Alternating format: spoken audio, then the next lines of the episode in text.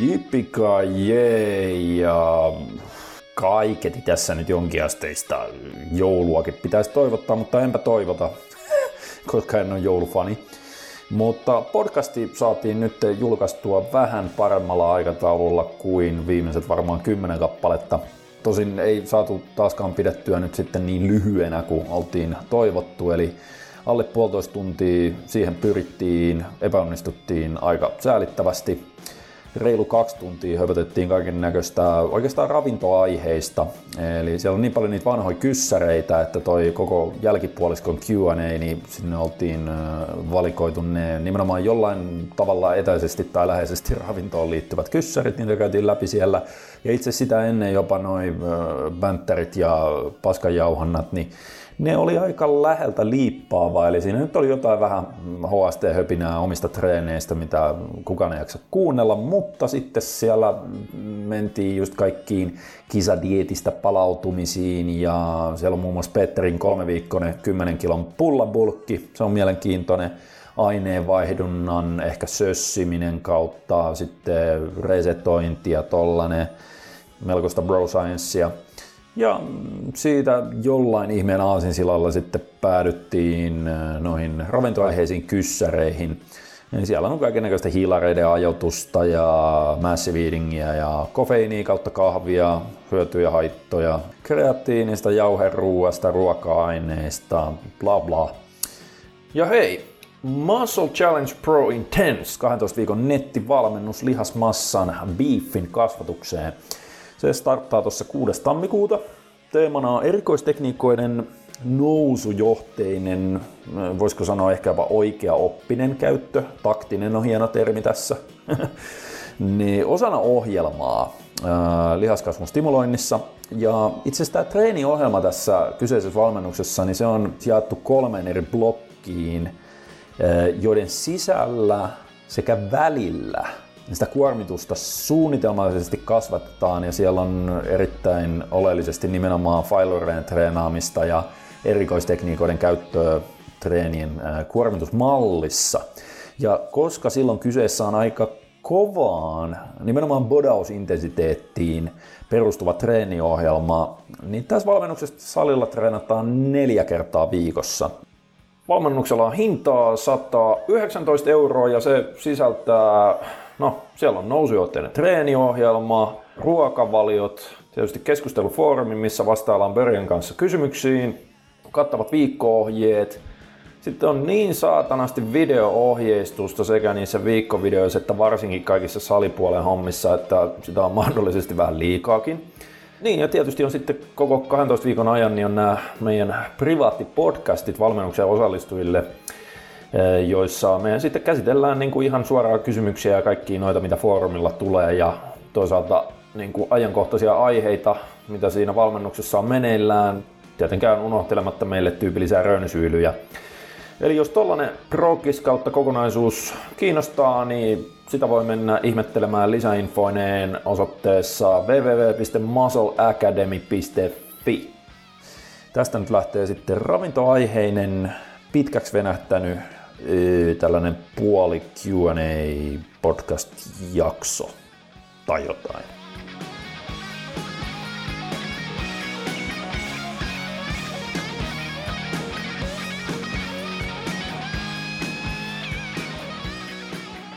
Nyt olisi hetkinen.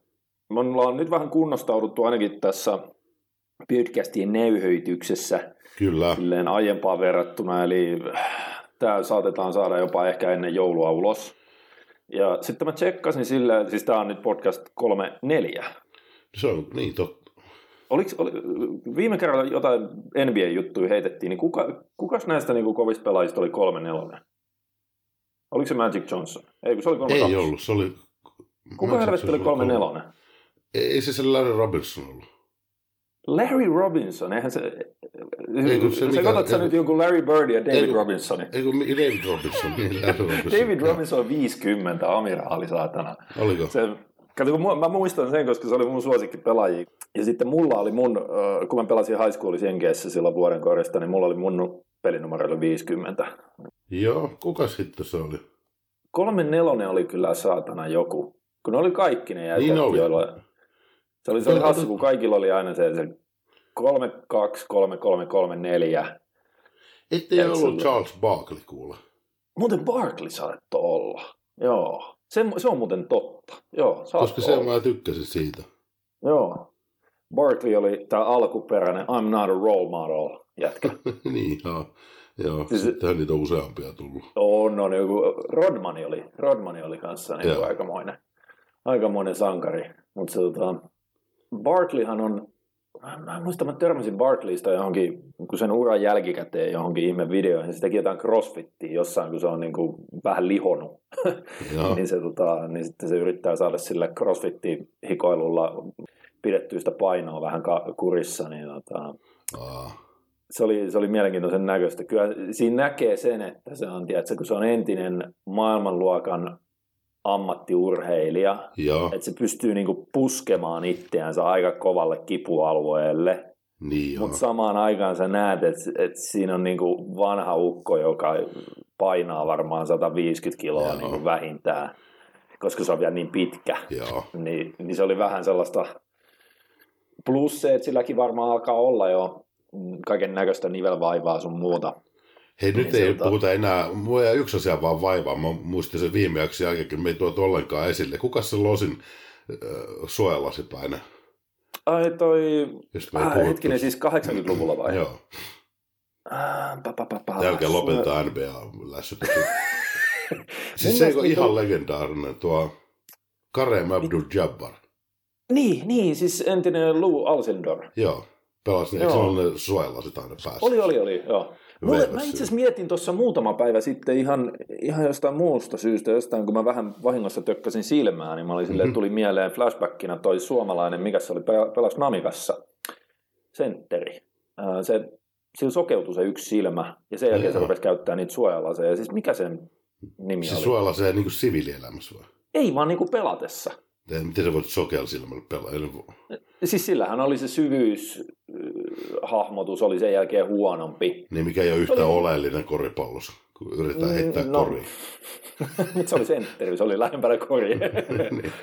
siis mikä helvetti se jätkän nimi oli? Siis se ihan suhteellisen, mun mielestä se pelasi maajoukkueessakin toi, nyt joku huutaa tätä, kun kuuntelee tätä podcastia, vittu se ja se ja se, te olette ihan Mä en usko, että ihan hirveästi koripalloihmisiä kuuntelee tätä, mutta No se on kyllä sitä voi totta. tietää. Se, se, se, se, Niin. on kyllä totta, joo.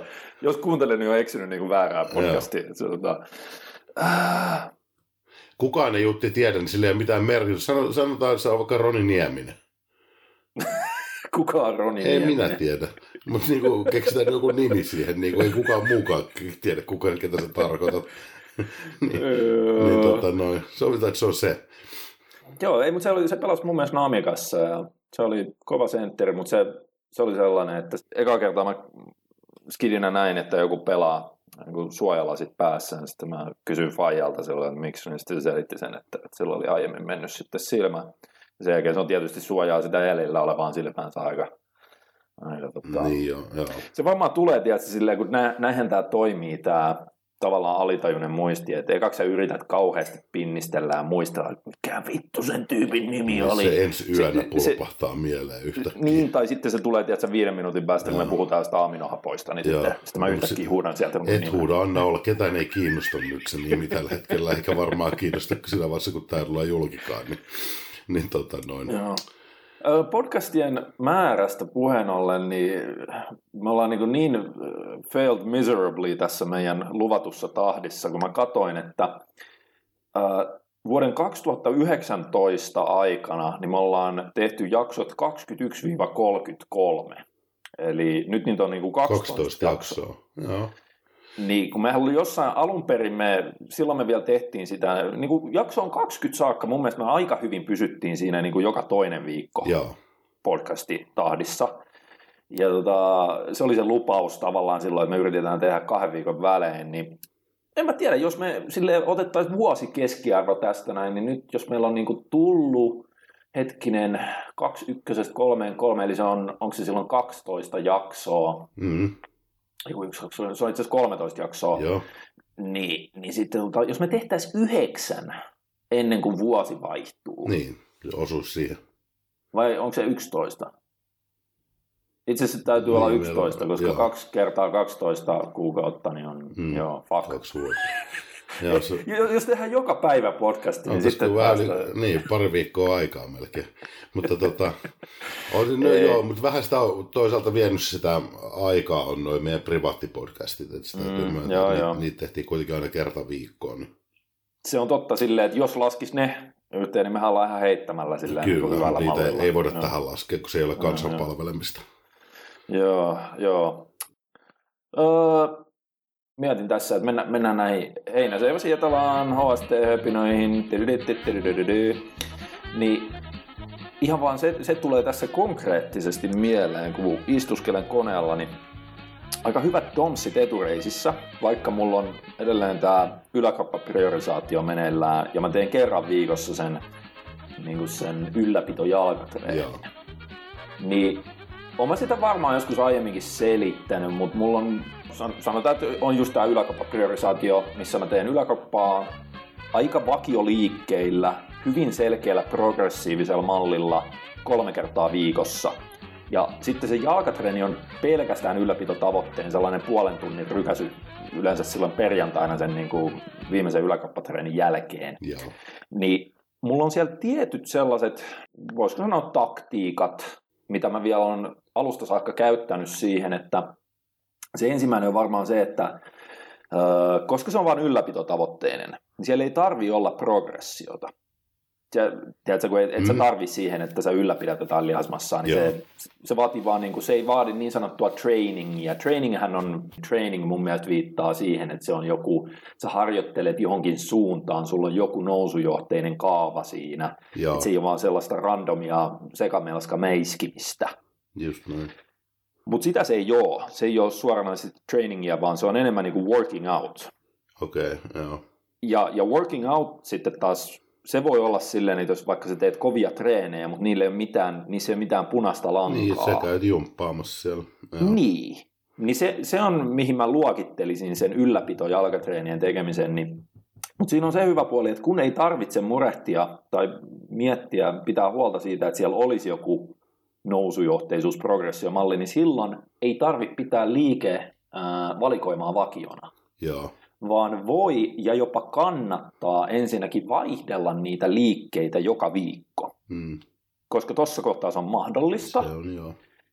Se on ehkä niin kuin pääkopalle vähän mielekkäämpää, että pääsee aina välillä tekemään pätkän tollasta, että joka kerta eri liikkeet. Mutta sitten saman aikaan silloin fysiologisesti silloin se novelty-efekti. Niin, se on, se on pieni, mutta kuitenkin sille omalla tavallaan tärkeä osa sitä, Niin, siis se on sellainen, että ainakin pieni hyöty. sitä niitä elementtejä, millä pystyy niin kuin saamaan, saamaan niin kuin, tavallaan stimuloit, stimulaatiota aikaan sinne. Et se niin kuin, ja kun tämmöisessä yhteydessä sehän on täysin luonnollinen niin kuin, ulottuvuus ottaa ikään kuin framille tähän näin. Nythän Mm, sä ylikorostat sitä tavallaan tuossa, kun normaalisti jengi ylikorostaa tota sen perusharjoittelun Joo, osalta. joo, joo. Tämmöinen mielikuva mulla ainakin on. Niin kuin. Siis sehän on, sehän on sellainen tosi perinteinen sellainen bodausmentaliteetti, että, että joka kerta pitää tehdä erilainen treeni, että lihakset ei missään nimessä pääse tottumaan tai adaptoitumaan siihen treeniin. Mä, mä, mä, mä naurattaa, mä naurattaa niin. Niin. edelleenkin toi. mä, en, mä en pääse niinku yli, jos mä itteni haluan hauskuttaa aina, niin mä alan miettiä että jaksoa, missä me puhuttiin tosta, kun, muista kun sä saat ilmaista sen vielä niin silleen tympeen tylysti siihen niin, että tuota, Niin, no siis kun adaptaatio oli niinku, bodausharjoitteluun on anteeksi, hypertrofia. niin kuin naurut, niin. Siis- Siis, tekee tätä se, vaan adap, sit sä oot just niin tylysti vielä sen, vittu, vittu se niin kuin tyyli, niin just, että se lihaskasvu, se adaptaatio, idiootit. Niin, Vähän semmoinen olo siitä tuli. Se oli jotenkin, what the No fuck. joskus pitää sanoa vähän Niin silleen niin pitää, suoraan, joo, että joo. Vaihdetaan se- koko ajan reeniohjelmia ja liikkeet, ettei lihassa adaptoidu. Silleen, että okei, okay, Eli, nyt sille, ollaan niin, ytimessä. eli sä et halua sitä yhtä adaptaatiota, mitä hypertrofia-harjoittelulla Niin, haetaan, eli lihaskasvu. Silleen, no, Ei good for mitään. you. Silleen, sä oot varmaan Big Ramin kokonen, niin, niin. on Niin. se nyt tietysti vittumaista kävellä kadulla, kun sä oot 150 kiloa mm. ripped. Niin. Kyllä. Tota. anyway, se novelty-efekti on pieni, mutta se on ihan hyödyllinen tuossa kohtaa, koska se osaltaan vähentää sitä, miten paljon tai kovaa sun tarvii treenata, että se ylläpito onnistuu, mm. sille vaikka jaloille tässä esimerkiksi. Mutta sitten siellä on kaksi muuta sellaista ihan tietoista juttua, mitä mä oon ottanut siihen myös, jos näitä voi sanoa vaikka taktiikoiksi Joo. sitten. Meillä nyt kovasti toitotetaan tätä, että on muun muassa Muscle Challenge Pro Intense erikoistekniikoiden taktinen käyttö. No, mä, mä tykkään itse siitä, mikä tämä on siis termistä taktinen, koska se on vähän sellainen raflaava, mm. mutta se silti ilmaisee oikein sen, että et ei vaan mennä umpisokkona sinne salille ilman mitään suunnitelmaa, vaan oikeasti vähän mietitään sen yhden yksittäisen treenikerrankin ohi pidemmälle, niin. että et miksi tätä tehdään ja miten alustettaisiin vaikka, niin kuin, että päästään niihin omiin tavoitteisiin fiksummin kuin vaan silleen, niin kuin, että no lähdetään johonkin suuntaan ja ensi kerralla mennään toiseen suuntaan ja sitten toivotaan, että jossain kohtaa ollaan päästy johonkin suuntaan. Just näin. Niin anyway, siellä on äh, sellainen, että eh, koska se ylläpito ei vaadi niin spesifisiä, sanotaan vaikka polvidominantteja liikkeitä. Mulle. Mä, mä pystyn etureisissä säilyttämään lihasmassa vaikka tekemällä saatana takakyykkyä, mikä olisi mulle ehkä paskimpia mahdollisia ää, sellaisia niin kuin etureisi priorisaatioliikkeitä, jos näin voisi sanoa. Joo.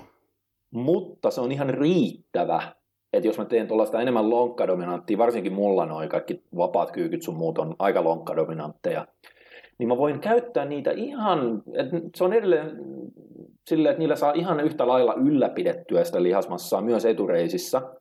Niin kun mä käytän siellä nyt sen ylläpitojakson aikana sellaisia liikkeitä, mitä mä en todennäköisesti käyttäisi sitten, jos mä vaihdan uudelleen vaikka jalkapriorisaatioon Joo. ja yritänkin keittää niitä etureisiä, niin silloin mä säästän siinä sekä niitä valttikortteja, niitä parhaita etureisiliikkeitä nimenomaan mun kropalle, niin mä säästän niitä siihen kohtaan, kun niistä alkaa oikeasti olla hyötyä tai kun ne on oikeasti niin. tarpeellisia, eli se jalkapriorisaatio.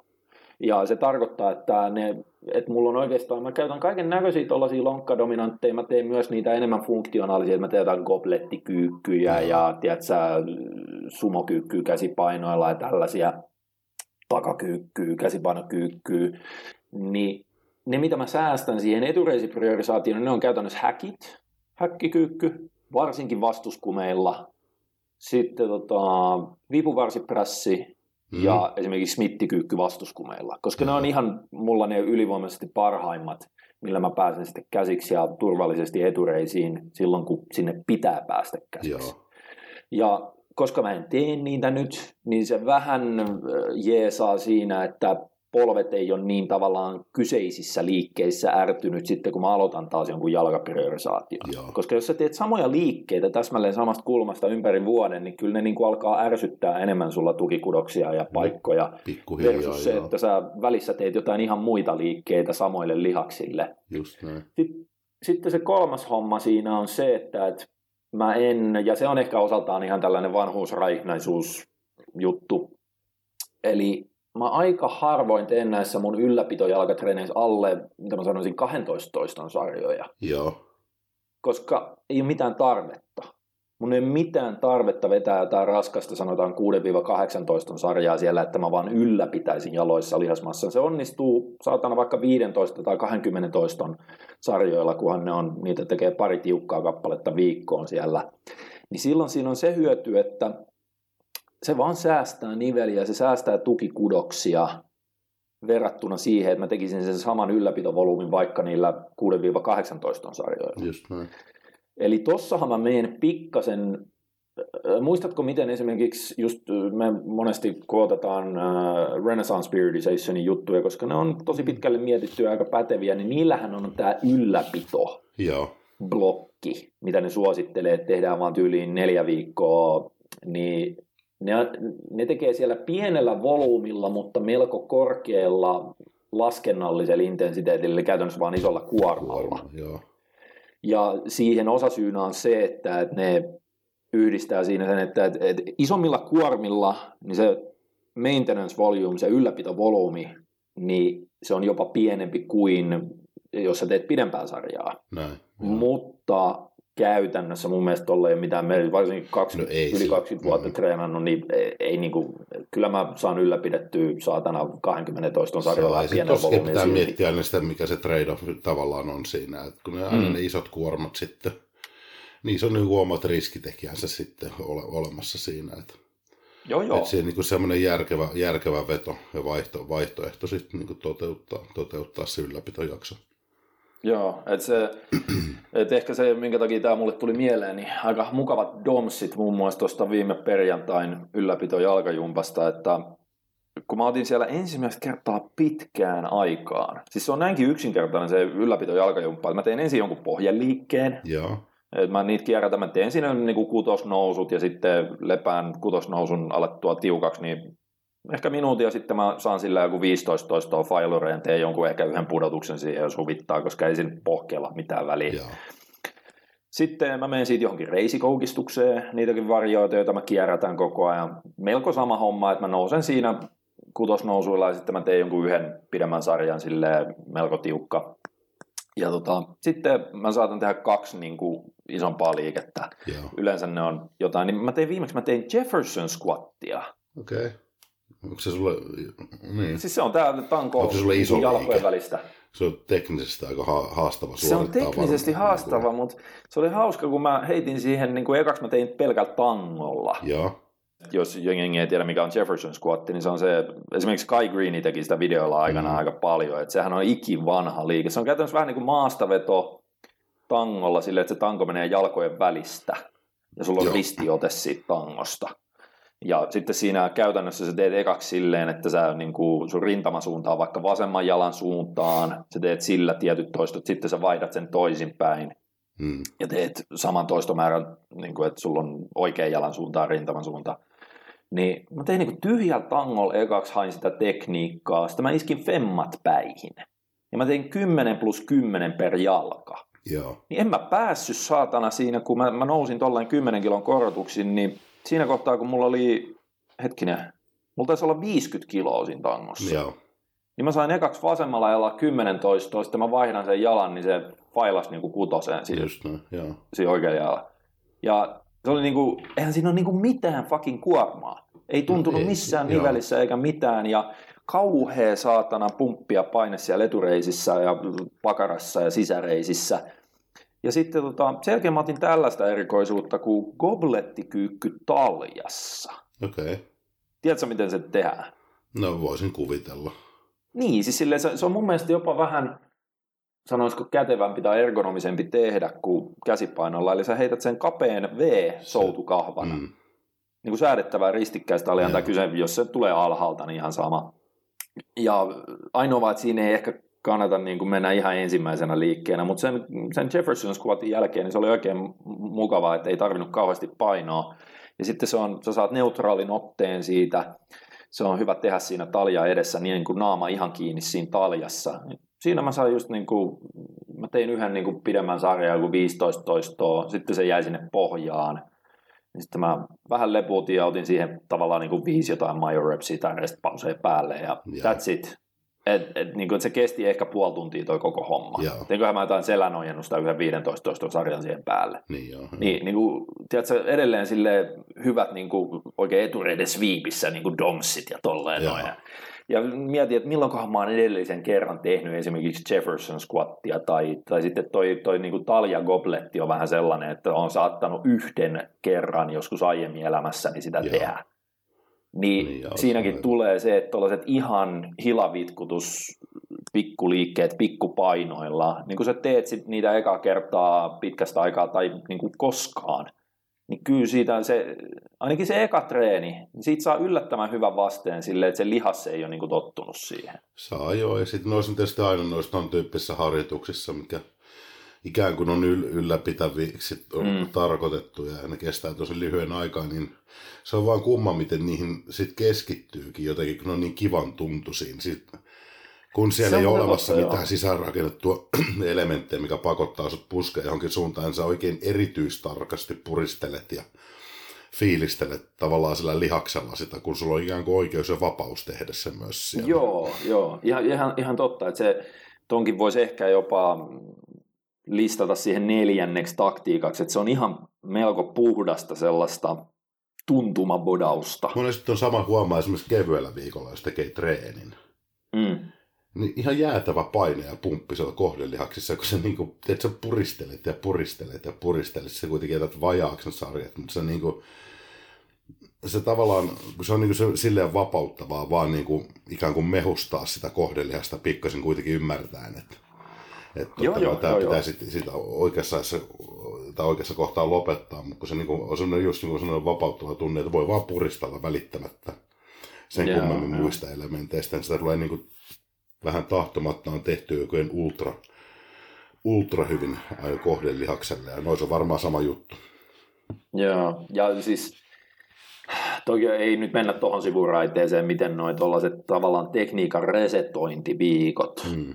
Tai Mind Muscle Connectionin harjoitusviikot on mun mielestä tosi tärkeitä, jos sitten niin NS sanotaan nousujohteisina oikeina treeniviikkoina silti olisi vaikka sellainen joku sarjapainoprogressio tai joku volyymiprogressio, joku tällainen laskennallinen progressio siellä meneillään, niin mä itse asiassa muistan silleen, mä käytin aikanaan jopa vuositasolla sitä, se, se meni vähän niin kuin kisakauden kanssa se, se jaksotus, Joo. että sitten kun oli kisat ohi ja alkoi niin kuin se seuraava off-seasoni, ja sitten sä oot just lopettanut sen pitkän dietin ja eh, siis sullahan on, sä oot polttanut lihasta mm.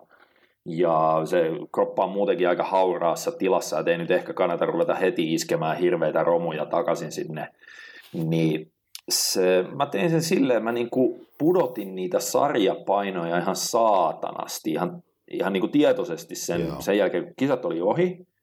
Ja sitten mä vaan tein niinku ihan överi puhtaalla tekniikalla, yritin hakea, että mä niinku nimenomaan nollasin sen tekniikan ja nollasin sarjapainot niin alas kuin mä sain ne. Ja sitten mä lähdin sieltä hiljalleen rakentamaan takaisin sitä nousujohteista hommaa, mikä sen off-seasonin aikana sitten jossain kohtaa varmasti alkoi muistuttaa enemmän niin kuin voimabodausta kuin tuntumabodausta. Mm. Mutta että aina niin kuin väli, tasaisin väliajoin jossain kohtaa siellä teki sen resetoinnin, haki uudelleen sen touchin. Joo. Ja, ja tota, se, se mun mielestä se toimii ihan hyvin sekin sellainen, että ja se ehkä säästi mut ainakin sellaiselta, että monellahan on tätä, että varsinkin kun se on niin yleistä se, että, että sanotaan kisadietin jälkeen varsinkin, kun, kun sä otat sen, että sä syöt, Joo. ja se yhtäkkiä täytyt. Ja yhtäkkiä sulla on energiaa. Ja tiedätkö, sulla on lihakset Niin. täynnä. Ja sitten sä menet salille, niin sullahan on sellainen valheellinen voiman tunne yhtäkkiä. Totta, joo. Siis mikä ei ole todellinen. Että et, et se voi olla silleen, että sä pystyisit jopa hetkellisesti, kun on lihakset ihan täynnä siitä ruuasta ja nesteestä ja glykogeenista ja, ja tota, sitten on niin kuin energiaa ensimmäistä kertaa kuukausiin. Mm.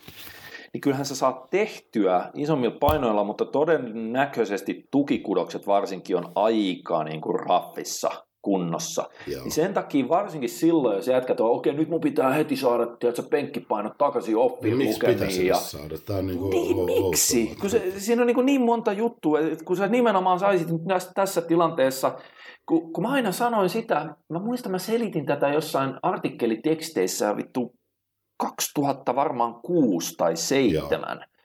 Että tuollaisen niin kisadietin jälkeen, kun sä oot ollut niin pitkään käytännössä katabolisessa tilassa, sellainen krooninen katabolinen tila päällä ja kalorit on koko ajan alempana ja alempana, niin sitten yhtäkkiä sä annat vaan lisää kaloreita. Hmm. Ja sä et ole enää sitä kautta katabolisessa tilassa, niin aivan vittu mikä tahansa hilavitkuttelukin siinä tilanteessa toimii paremmin kuin se treeni, mitä sä oot ennen sitä tehnyt. Niin. Eli, eli se, tota, siinä ei ole tarvetta siinä tilanteessa lähteä nyt puskeen jotenkin niin kuin isoilla Se voi olla painoilla. osaltaan jopa vähän hölmöratkaisu sitten. Niin, koska jengi loukkaantuu niin helposti niissä. Niin. Nehän on tosi se, että yleisiä. Kyllä tuommoinen niin kuin kokonaisvaltaisesti kuluttava tila, mikä on ollut viikkoja päällä, niin on myös niin kuin hermostollisesti, Kuukausia. Hermostollisesti äärettömän raskas olotila, niin onko sitten tavallaan fiksua, kun pitäisi semmoinen kuitenkin järkevä ylimenokausi saada aikaan siitä. Mm. Mm. Ihan sen takia, että päästä sitten järkevästi rakentaa seuraavaa kehittävää reenin kautta, että siihen luodaan niin kuin hyvät olosuhteet sillä tulevalla lihaskasvulle. niin mä en oikein näe hirveän järkevänä, tota, että sen kropan ei ikään kuin anneta toipua missään vaiheessa. Jos puhutaan Joo, niin kuin joo, fysiologisesti siitä, että ei pelkästään niin kuin niiden mekaanisten seikkojen takia, että siellä on, siellä on lumpiot niin kuin hyvin hellässä, vaan my, myös niin kuin sen, että mm. siellä on ollut siis siellähän on krooninen hermostollinen ylirasitustila päällä. Mm. Mä väitän, että 95 prosenttia kisadiettaajista, koska se on ollut se, että ne on alikaloreilla, alipalautuneena, vetänyt koko ajan enemmän ja enemmän, äh, ei välttämättä, äh, niin kuin aika monihan vetää sen, ja se on mun mielestä ihan hyvä kaava, että ehkä sen salitreenin määrää ei tietyn pisteen jälkeen lisätä. Niin. vaan se on, niin kuin, se on se peruskomponentti siellä, mikä on ylläpitämässä lihasmassaa, mutta sitten, että haetaan se energian kulutus, kalorin poltto, niin erila- erilaisista aerobisista harjoitteista, tai sitten nykyaikana se on helppoa, kun voidaan vaikka älypuhelimella tai näillä aiemmin mainituilla aktiivisuusrannekkeilla vaikka mitata päivän step countia. Niin. Mutta joka tapauksessa, mi- millä tahansa kaavalla sä oot päässyt sinne kisakuntoon, niin se on lähes kaikilla vaatinut ihan vitullista liikunnan määrää ja alhaisia kaloreita. Näin Ja se yhdistelmä on vaan, niin kuin, ei, kukaan ei selviydy siitä ilman, että niillä on vähintään lievä krooninen hermostollinen ylirasitustila No. sen jälkeen. Niin, siinä, just ju, juuri näin. Eli toi, niin kuin, toi on ihan hyvä pointti. Ja se, niin kuin sä, sähän oot usein tuosta puhunut, mutta et se on edelleen tuolla va, varmastikin elää se uskomus, että se on niin kuin kehittävintä aikaa ikinä. Kun Ai niin tämä legendaarinen anabolic rebound. Joo. Niin huttu. Dietin jälkeenhän se paras kehitys tulee. Joo. Ähm, Mä sanoisin, siinä on, ollaan me tälläkin joskus käsitelty. Mihin mutta nähden se tulee? Nyt pitää aina miettiä sitä, että Niin. tuleeko se siihen dietin synkimpään alhoon nähden, missä se kroppaa, sä oot menettänyt sitä lihasmassaa jonkun verran ja suorituskyky on alhainen vai mun mielestä sitä pitäisi kuitenkin aina miettiä sitä kehitystä siihen, mikä se on ollut sen kehityskaudella parhaimmillaan. niin, Koska muuten se on sitten- vaan se va- vanhan tavallaan sieltä pienestä alamäestä kiipeämistä ylöspäin uudestaan. Niin eihän se todellisuudessa, okei tässä on se ero, että onko kehonrakentaja wink wink vai sitten natikkana dietannut sinne kisoihin, Mm. jolloin sulla on sen, sen lisäksi, että sulla on niin kuin kaikki muu fysiologinen palautuminen, niin sun fucking oma hormonitoiminta on ihan nollissa Mm. sen dietin jälkeen, ja sen pitää niin kuin hiljalleen palautua siitä, ja se ei ihan niin kuin yhdessä päivässä tai viikossa tapahdu. Niin sehän vielä on, varsinkin natikka kisadietin jälkeen, niin mietin nyt sitä tilannetta. Se on vittu, tiedätkö, niin kuin alle viitearvojen esimerkiksi testosteronituotanto. Mm. Niin sä yrität kasvattaa jotain, jotakin niin kuin lihasta siinä tilanteessa. Niin kuin Mm. onnea vaan. Niin, se on joo. Ei, se, se, se on, se mitä siellä tapahtuu kisadietin jälkeen on se, että, että tyhjät lihakset, niin nehän imasee siinä kohtaa niin kuin kaiken hiilarin glykogeeniksi, mitä sä sinne annat, mutta se on niin kuin parin päivän juttu. Joo. On parin päivän jälkeen, kun sä oot syönyt reippaasti, niin sä oot jo aika täynnä ja sitten tuntuu, että nyt on kyllä tosi täydet lihakset, nyt on varmaan tullut kehitystä tai jotain, siis kun tämä on se mielikuva. No, Vai, vaikka eihän se nyt se on vaan se, että sä oot täyttynyt. Kyllä. Plus sitten, että siellä saattaa ajan kuluessa se dietillä hukattu lihasmassa aika nopeasti tulla takaisin, kun pääsee syömään, mutta ei se ole, ei, ei se ole, ei se on voi kehitykseksi laskea. Niin. Niin, siis se on vaan vanhan hankkimista mm. takaisin lihasmuistilla. Niin. Mutta et se, joo, et se, se ei ole niinku missään nimessä paras tilanne rank, rankan dietin jälkeen, niin kisadietin jälkeen, niin lähtee, että jotenkin yrittäisi mehustaa sitä, sitä reboundia, että saisi hyvää uutta kehitystä, kun siellä on kaikki on ihan tohjona. Sulla on hermosto ylirasittuneena, sulla on tukikudokset on todennäköisesti aika hauraana siitä hirveästä treeniä aerobisen määrästä ja sitten alikaloreilla, kun ne ei ole pystynyt edes korjaamaan itseään kuukausiin. Ja sitten vielä, jos on natikkana vedetty se kisadietti, niin sä joudut vielä sen lisäksi niin kuin kärsimään siitä, että sun hormonituotanto on ihan nollissa niin kuin pitkään sen dietin jälkeen. Niin ei, ei. Nyt tässä on Mutta- me- melkoinen vuorisaarna tullut aiheesta. Mi- mitä vitun kautta me edes päädyttiin? En minä tiedä. en tiedä eikä kiinnosta. Kai ne tänne jotain kautta päätyy johonkin, Ää, joo, joo. johonkin me, meille Joo. ilmeisen läheisiin asioihin sitten kuitenkin. No joo, joo. Eikä siinä mitään vikaa ole.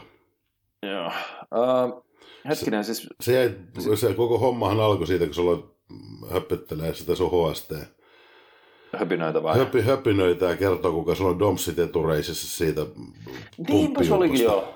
No, mutta eihän siitä. Se on hienoa, kun tuollaisella hilavitkuttelulla niin saa oikein niin hirveät pumpit ja sitten jälkikäteen reidet on. Varsinkin siis mulla on jopa etureides viipissä domsit, mikä on mulle hyvin harvinaista. Se vielä jatkanut isojen kaloreiden tai ruokamäärien syömistä.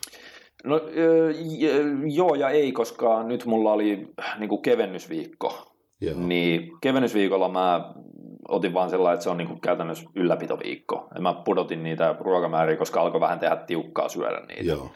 Et se antaa myös ruoansulatukselle ja ruokahalulle suoraan sanottuna vähän sellaista resetointia, kun kevyellä viikolla ei yritä väkipakolla ahtaa niin, sitä, mutta ei kuitenkaan silleen, että menisi miinukselle tietenkään. Joo, joo, joo. Niin tota, nyt me nauhoitetaan tätä maanantai-päivänä, niin nyt mulla pitäisi alkaa taas toi seuraava nousujohteinen treenisykli, niin tänään lähtee taas kalorit nousuun. Joo.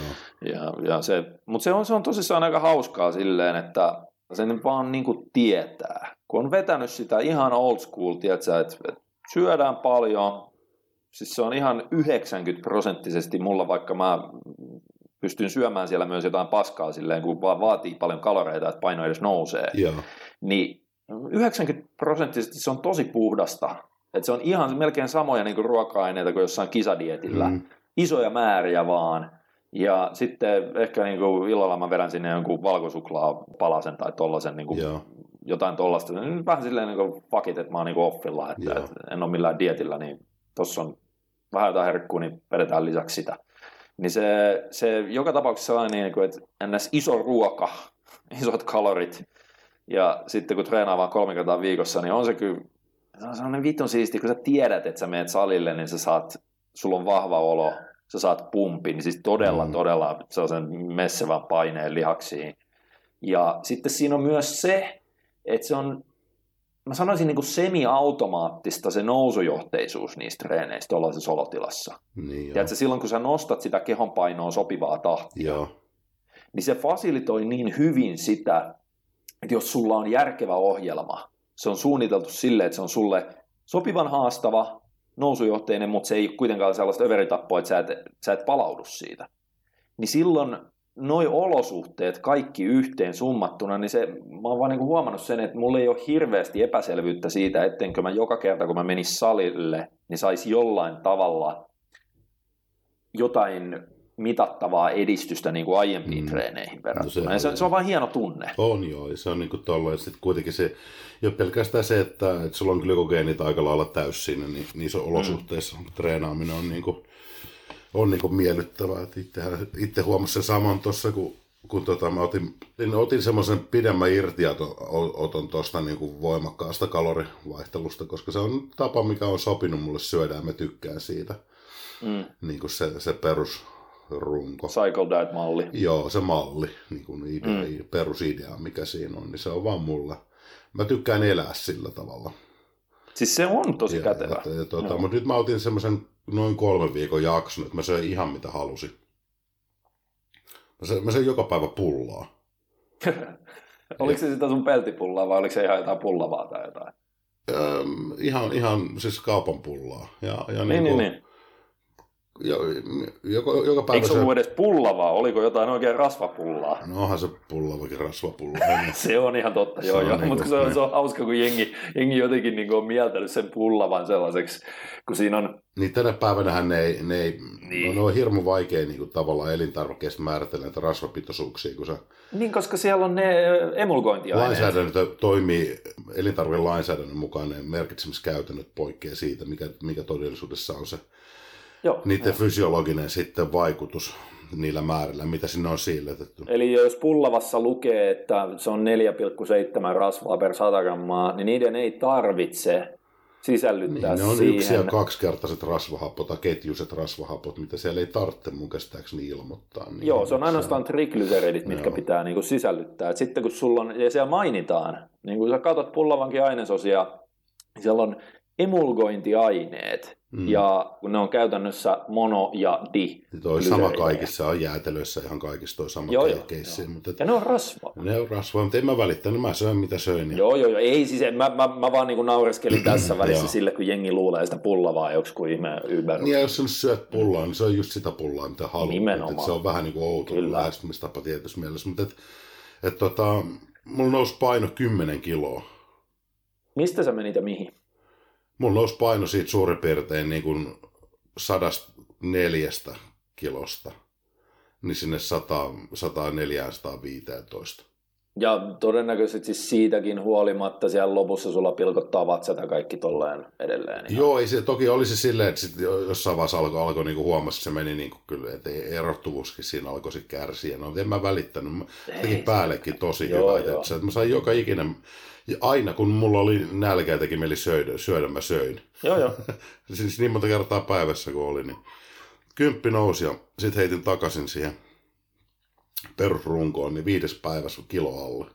Sen, mistä lähti. Ja ihan helvetisti parempi kunto. Siis toihan on jännä, kun toihan on melkein kirjaimellisesti se, mitä Skodeibeli on suositellut jo tässä viime vuodet. Mm, on se, että se... Et, et sitä cycle diettia, niin vaikka sä vetäisit sitä niin sanotusti lifestyle-ruokavaliona joo. ympäri vuoden, niin eikö se suosittele, että kerran vuodessa vai kerran kahdessa vuodessa, tai miten se oli? Jopa useammin. Se sanoo, kyllä se on puhunut siitä, että jopa niin, useammin. kaksi kertaa vuodessa. Niin. Et se, se, se puhuu, niin kuin, ja mä tein sen kyllä sillä periaatteella, mutta senhän sähän teet sen automaattisesti sillä periaatteella, kun silloin kun syödään vaikka kolme viikkoa yli, niin ethän sä niin kuin vedä refeedejä kolme viikkoa, kun et sä niin kuin, Ei niitä pysty. Se, ei. Niin, kato, se on enää sit iso määrä syöminen, ei se, kun idea on tossa, että sä vaan syöt sen, mitä sä haluat. Mm. Nautit elämästä, syöt, syöt reilusti ruokaa, että sehän puhuu niin kuin continuous overfeeding period. Joo, just. Eli se on niin kuin jatkuva ylisyömisen jakso ikään kuin, mutta ei, ei mitään tekemistä niiden refeed-määrien Joo, kanssa. se ei ole sellainen, että sä vedät 15 000 kaloria joka päivä kolme viikkoa putkeen. Ei, ei. ei, ei. ei. varmasti kova. tuli syötty ylikulutuksen siis 1000, 1000 500-2000 kaloria yli joka päivä. Vähän riippuen siitä päivästä. Välillä teki meillä syödä enemmän, välillä vähän vähemmän. No, niin, ja eikä se lopussa enää ole. Että sanotaan, että sä vedät ekana päivänä, että sä voisit jotenkin laskea, että sä mm. olisit jossain kalorimetrihuoneessa sairaalassa ja yliopistosairaalassa ja sen ne mittaisi sun kalorinkulutukseksi vaikka mm. neljä tonnia, ja sitten sä syöt 5500. Sitten kun sä jatkat sitä 5500 syömistä kymmenen Joo, päivän, sen jälkeen... Pienenee. Niin, niin että se, ja todennäköisesti, jos sulla tuli kymppi lisää, Joo. Niin varmaan joku viisi kiloa siitä pelkkää nestettä. Kyllä. Joo, joo, se ihan heittämä, kun se lähti muutamassa päivässä pois. Joo, joo. Ja sitten niinku, sit katsoi sitä kuntoakin silleen, että hetkonen, että niinku, Varmaan aika paljon fressimmän näköinen. Nyt. Tosi, tosi paljon fressimmän näköinen. Ja nyt on niinku selkeästi, no kun tästä on mennyt jo aika useampi hetki, sanotaan vaan, onko tässä nyt kolmisen viikkoa mennyt siitä. Joo. Niin, niin se perusolotila on kireempi. Just. Se on niinku eri, erikoinen no. kyllä. Ja, ja, ja mä syön, mä jätin ne peruskalorit korkeammalle. Niin siis ne äh, NS-diettipäiviä. Per, joo, joo, joo, joo. Joo, se, se... Toi, toi on hauska. Siis vaikka mä vedin cycle dieettia, vedinkö mä sitä yhteensä joku äh, kaksi, kaksi puoli vuotta, niin joo. mä en ikinä ottanut sitä, just sitä mitä Eibeli suosittelee, että siellä olisi se resetointi aineenvaihdunnalle. Tiedätkö, se, että, että olisi vaikka viikko tai kaksi, että syö ihan niin kuin mitä huvittaa, kun mä vähän pelkäsin Joo. suoraan sanottuna sitä. Ei, eipä kannata. niin, niin. niin, niin, niin se, tota, se, tässä vaan tulee se, että mäkin niin kuin tiedostin sen, että jos toi jätkä sanoo, jos Eibeli sanoo, mm. koko systeemin kehittäjä, joka, jolla on niin kuin mitä 35-40 vuotta kokemusta siitä, niin. jos se sanoo, että se toimii näin, niin se todennäköisesti toimii niin.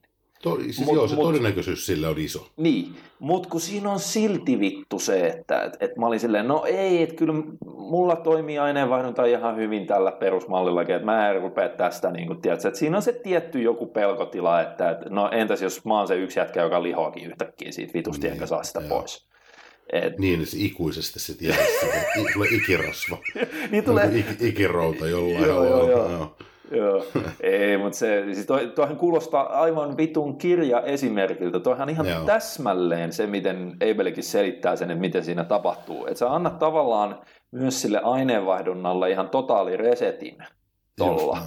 Ja sitten se kun tuli- sä palaat siihen NS-ruotuun, mikä edelleen Joo. sisältää ne, ne Cycle Diet niin refeedipäivät, ne, että siellä on vähintään 10 tonni varmaan tulee, Joo, niin. tulee.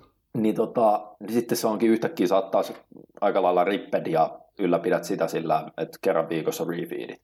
Kyllä, ja Niin. siis mähän palasin suoraan sen Cycle Diet rytmiin siinä. Joo, joo, Et en joo, mä joo. Niinku, tiedätkö, että ei siinä, sit, sitä ei niinku kompensoida tuota jaksoa millään tavalla. Niin, että olisi ollut joku kolme viikkoa sitten putkeen pelkkää diettiä. ei, vaan suoraan siihen, suoraan siihen rytmiin. Niin. Eli sä vedit Ja joku viisi täytyy se- päivää diettiä sitten. Joo, sen verran suurin piirtein. Joo, Kun se paino tuli alas, se oli ihan ryminällä. Joo, joo. joo, se joo. niin kuin tuli tietysti silleen, että niin kuin, siis reilusti yli kilon päivässä alas. Joo. Siis Et se- se- siinä on kaikki noin. Mä veikkaan, että kun se on se aineenvaihdunta päässyt niin kuin resetoitumaan sellaiseen hyvinkin vilkkaaseen tahtiin baseline-tasolla. Joo, Vittu, että tulee hienoja termejä nyt. Mutta siis käytännössä silleen, että kun sä oot vaan syönyt paljon joka päivä, niin Joo. se on niin kuin silleen vankemmin tai pysyvämmin nostanut sitä aineenvaihdunnan peruskulutusta. on ne kolme viikkoa jo sen verran pitkä Se ajanjakso on. tuossa noin, että se Joo. alkaa ihan aidosti vaikuttaa siellä Mm. mekanismien kautta, että kun ollaan niin kuin huomattavasti plussalla. Niin sitten se, ja toki osi- osittain se, että vaikka sulla on kymppi tullut lisää, niin siitä vähintään varmaan puolet on vaan nestettä, että se on On. lihaksen sisällä ja lihaksen ulkopuolella, minkä takia se alkaa se erottuvuus kärsii. Joo. Niin sitten sä yhdistät sen, että okei, nesteet nyt lähtee kiertoon, ja sitten kun sä palaat kuitenkin edes etäisesti vastaaville tavallaan perusdiettipäivän kaloreille, kun ennen sitä ylisyömispätkää, niin sun peruskaloриnkulutus on kuitenkin niin paljon korkeammalla sen kolmen viikon jälkeen, että sähän luot aika, aika messevän niin kuin kalorivajeen saman tien Se- siinä, jolloin sieltä näin. alkaa sitä rasvaa lähteä ihan niin kuin huolella. Ja se on, Se on vielä sekin, että eihän se ollut niin tämäkin homma, että kato, jos sä oot kolme viikkoa vaan syönyt, Mm. se rasvahan on vittu edelleen vähän sellaista välimallin, se saattaa olla On. sellaista, että ne, se ei ole vielä niin kuin istahtanut sinne, Kyllä, tiedätkö, tosi pysyvästi. just näin. Eli, eli se, on, se on sellaista just sellaista höttörasvaa. Joo, et, et kyllä se, niin kuin, se nopeasti lähti pois siitä. Et se, ja toisaalta huomasi, että oli niin kuin myös, myös niin kuin tieto, tietyllä tavalla niin kuin se psykologinen tarve tehdä toi. Mm, joo. Että se, ja niin kun jälkikäteen miettii, niin viime kisaditin jälkeen niin tein ison virheen siinä, että mä en niin kuin tavallaan, mun olisi pitänyt siinä vaiheessa todennäköisesti jo toteuttaa tämmöinen. Niin se mä sanonut sulle jossain kohtaa. Koska mä niin kuin se- huomasin, että mun kroppa muuttui sen dietin, ei se muuttunut sen jälkeen, vaan se dietti muutti Niin, sitä. joo, koska sä vedit koska niin rajuun kondikseen. se, se, se Joo. meni niin, niin semmoiseen, kun se kunto oli kuitenkin, se oli tosi, ei, ihan niin kuin Et rasvaton ikinä ollut puolelta. lähellekään niin kireä. Siis ainahan sä oot kireä ollut niin kuin kisastandardeilla, mutta kun toi alkoi olla jotain aika vitun sairasta toi kireys. Joo. Et se toki vaati siinä dietin lopussa menemistäkin semmoiselle, semmoiselle alueelle, missä ei ole ikinä tullut käytyyn, mutta et, mutta et niin kun, kyllä se jotain vahinkoa jätti sinne. Mm, Mm, sen huomasi mm. tuossa, että kun sieltä alkoi, sit aloitti sitä toipumisprosessia, niin se ei, mä, tuli semmoinen olo, että tämä ei ole niin nyt mun kroppa.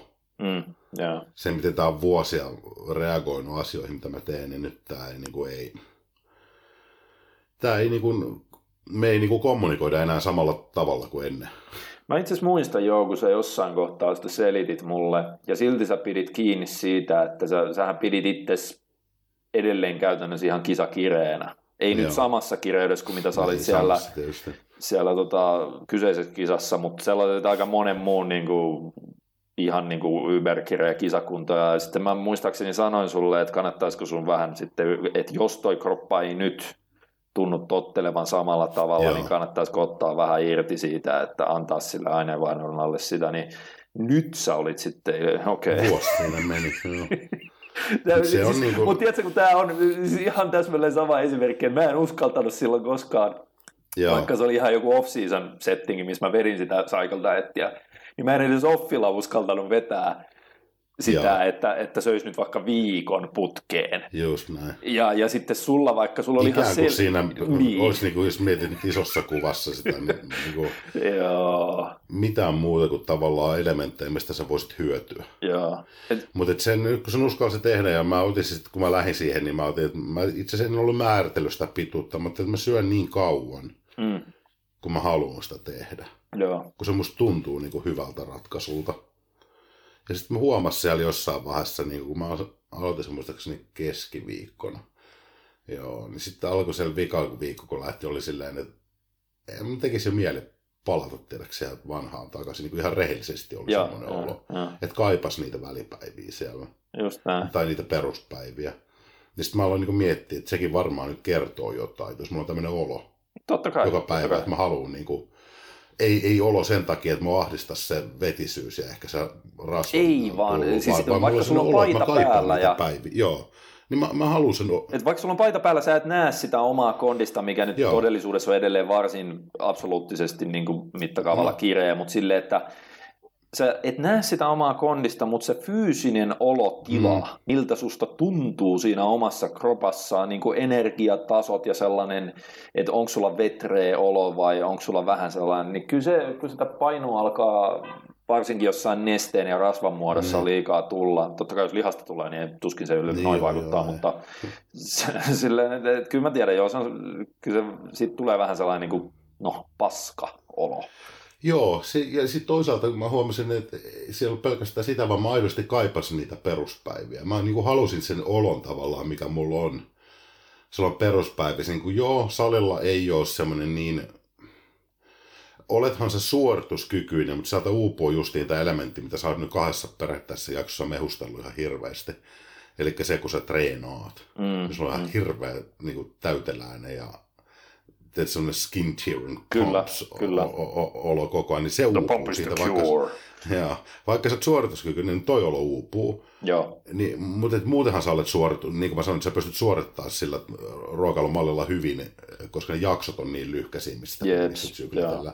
Mutta mä kaipasin nimenomaan sitä kevyttä, hyvinvoivaa oloa, tiedätkö, semmoista, mikä Mm, siinä mm. peruspäivinä on, lukunottamatta ehkä niitä yhtä kahta päivää ennen, kun sulla se refeedi pitää tehdä. niin, mutta se, se on vähän niin välttämättömyys se- siinä, joo, joo, siinä kyllä, mallissa. Kyllä, mm. just näin, mutta et huomasin, että mä haluan takaisin. Et se oli niin kuin isompi se halu mennä sinne, kun halu jatkaa ää, syödä vapaasti. Joo, joo. Niin sitten mä jotenkin mietin sen niin, että mun on parempi tehdä nyt se muutos. Ja sitten se, se meni aika lailla putkeen kyllä. Ei se varmaankaan tuon paremmin. Mä voin nyt tosi... Musta tuntuu, että kun mä sitä aloin miettiä sitten, että ennen kuin mä tuon toteutin, että kuinka pahasti mä oon onnistunut tässä vuodessa nyt sössiä asiat. Mm, Vaan mm. sen takia, että ei niin kuin, ei ole, niin kuin, ei ole rohkeutta vaan päästää irti jostain semmoisesta asiasta, mikä on toisessa olosuhteessa toiminut tosi hyvin. Mm, joo, Ja nyt kun olosuhteet on täysin erilaiset, johtuen tuosta tosta dietistä, mikä tuli vedettyä, mm, mm. niin, niin eh, joo, vaikka sä ymmärrät, että tiedätkö sä, että et, et se, mä, tässä sa- sama asia ei voi toimia yhtä hyvin kuin se olosuhde, missä sä toimit sen, sen niin kuin tavallaan. Se- On, on eri, mutta silti siitä on niin kuin vaikea laskea irti. Se, se on tosi vaikea oli. Niin Joo, kuin, niin, joo. sitten mä vaan niin kuin ajattelin, että ei helvet, mun on, ei mulla oikeastaan vaihtoehtoa. Ja sitten mulla tuli tuossa samalla miettiä sitä, se pelko siitä, että, kun, että mitä sitä ei autakaan.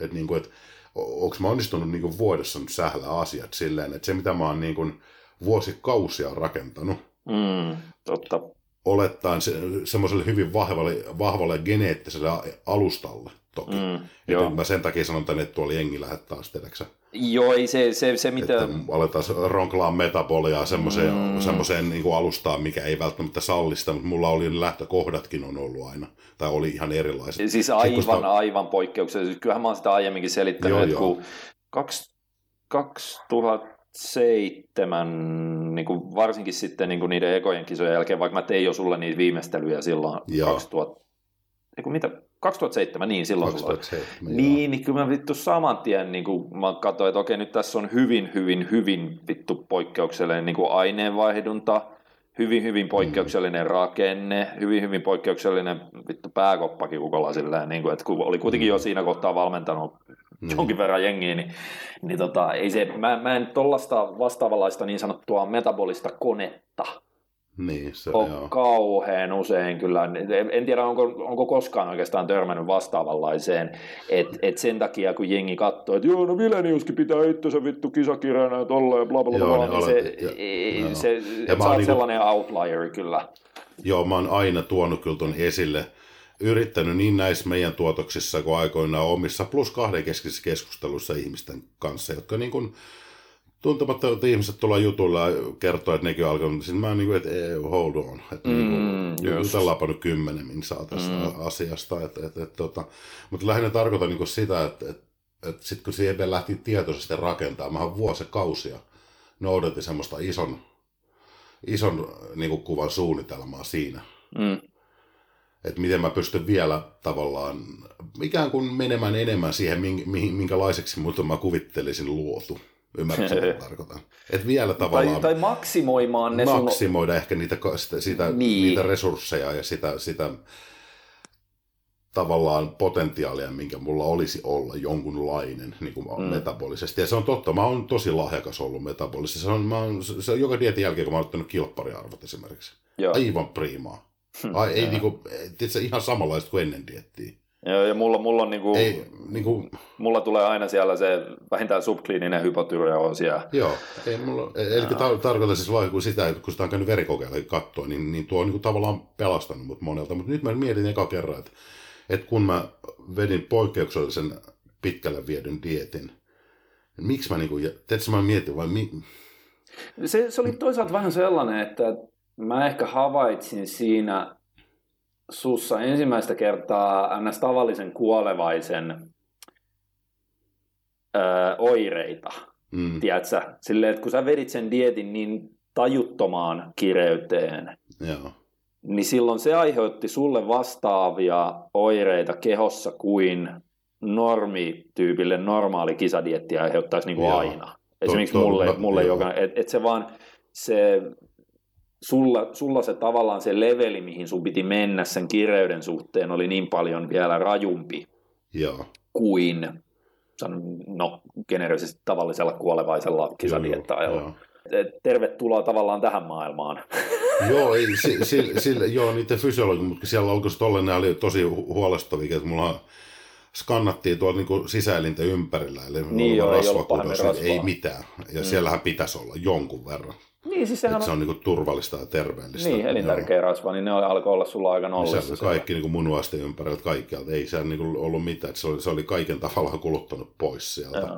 Mutta et, et, sitten mä just mietin vaan tuossa, kun ennen kuin tuohon kolmen viikon syömishommaan lähti, että miten sitä ajaa? Tiedätkö sä, että, niinku, mm. mä en saa takaisin sitä, sitä ikään kuin vanhaa minä, vanhaa mun kroppaa, miten se on toiminut, että vitu hienosti tehty Vilenius, että vuodessa monen vuoden työ plus se geneettinen pohjainen roski, vaan sen takia, että, että sä et niin, että... Et on... mikä nössö. Mulle tulee mietin sillä, että sä vittu nössö. Sä, sä, tiedät, mitä sun pitäisi tehdä. Mutta sä et uskalla. Sä et uskalla. Just näin. Et mikä ihme siinä on niin, Ei niin siis, tiedätkö, kun toi sitten. vaan on...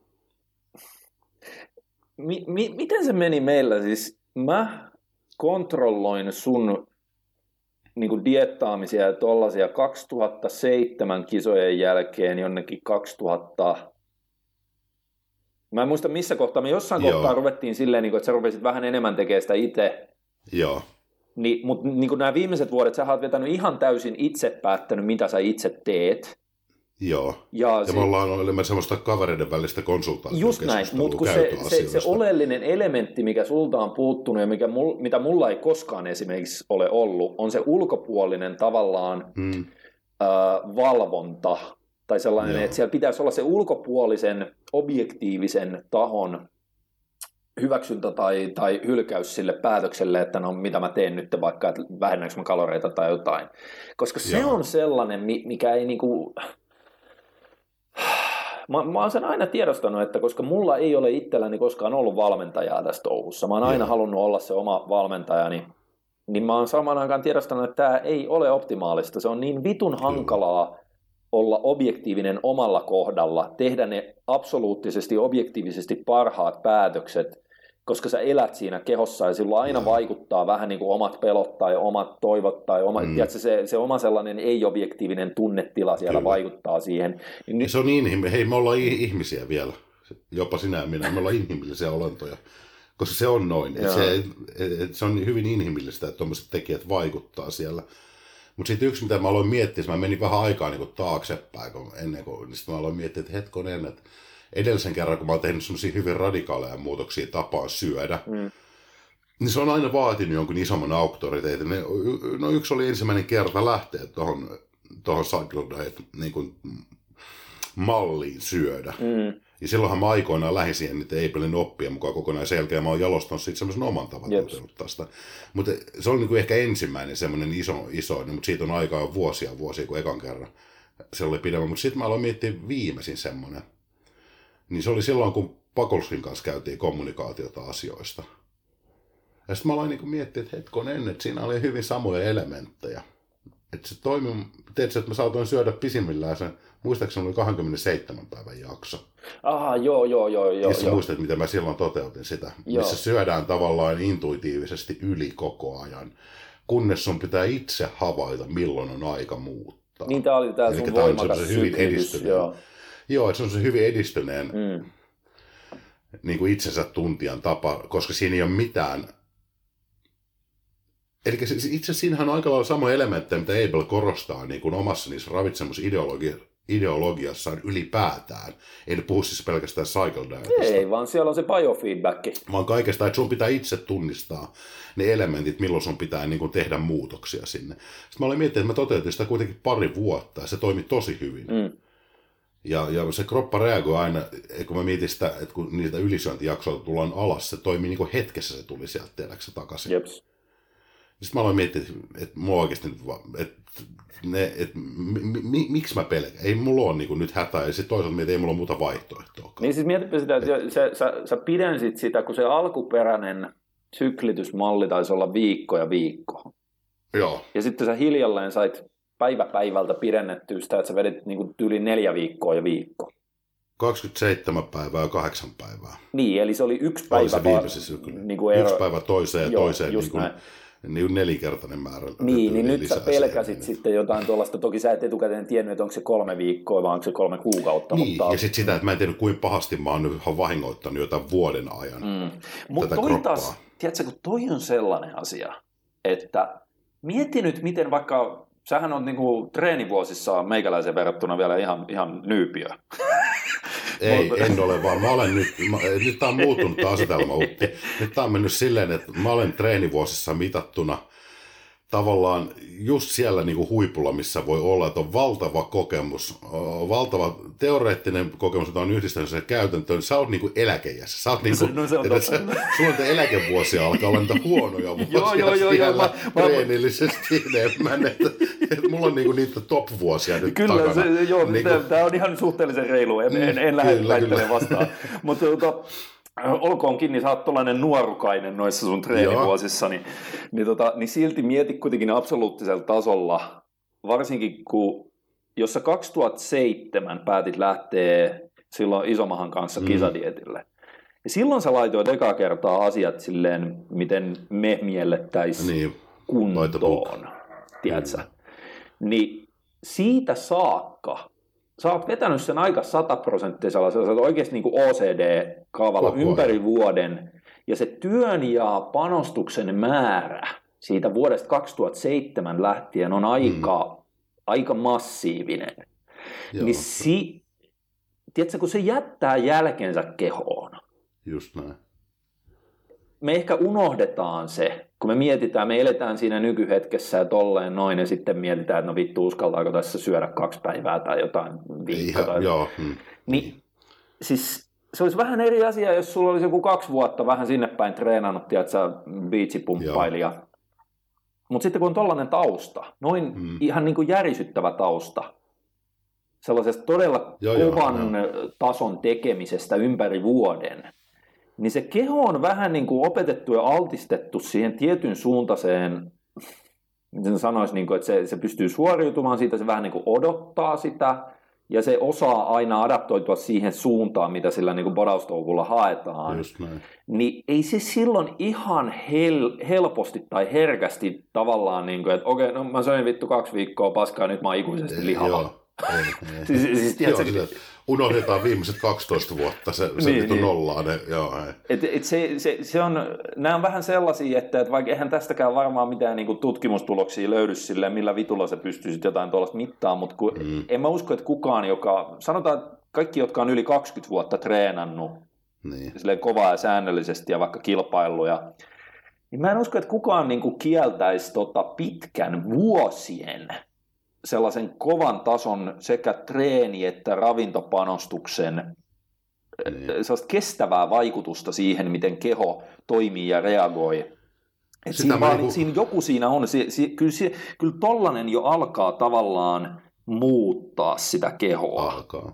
Ja se, se oli vain niin ainoa pelko oli nimenomaan siinä, että kestääkö tuo 12 vuoden taustasella, koska mä olin kuitenkin, mä tajusin, että mä oon nyt tässä vuoden verran vetänyt tätä hommaa vähän vihkoon. Niin, niin. Eli, eli se, kyllähän vuodessa pystyy sitä metabolista kapasiteettia syömään sieltä tekemällä asioita no, väärin. Mä tarkoitin nimenomaan siihen olosuhteeseen, että kun suoraan tuommoisen aika, aika niin kuin fysi- fyysisesti raskaan kisadietin jälkeen, mm, missä kroppa, niin siitä suoraan tavallaan jatko semmoisella semmoisella niin kuin, tavallaan elementeillä, mitkä mun olisi pitänyt vaan toimia siinä vaiheessa toisin, niin sitten mietin, onko, onko mitä tässä vuodessa on ehtinyt tapahtua nyt, mutta mm. näköjään ei mitään. että se, kyllä se siellä on se, se luotu pohja, kun sitä, sitä aineenvaihduntaa on tavallaan rakennettu tiettyyn kaavaan mm, yeah. toimivaksi niin sen 12 vuoden ajan. Siis niin tuli muuten tuosta, kun sanoit, niin vaikka ei nyt ehkä ihan saman mittakaavan juttu, mutta pieni paralleli niin kuin omassakin tavallaan kisahistoriassa oli se 2000,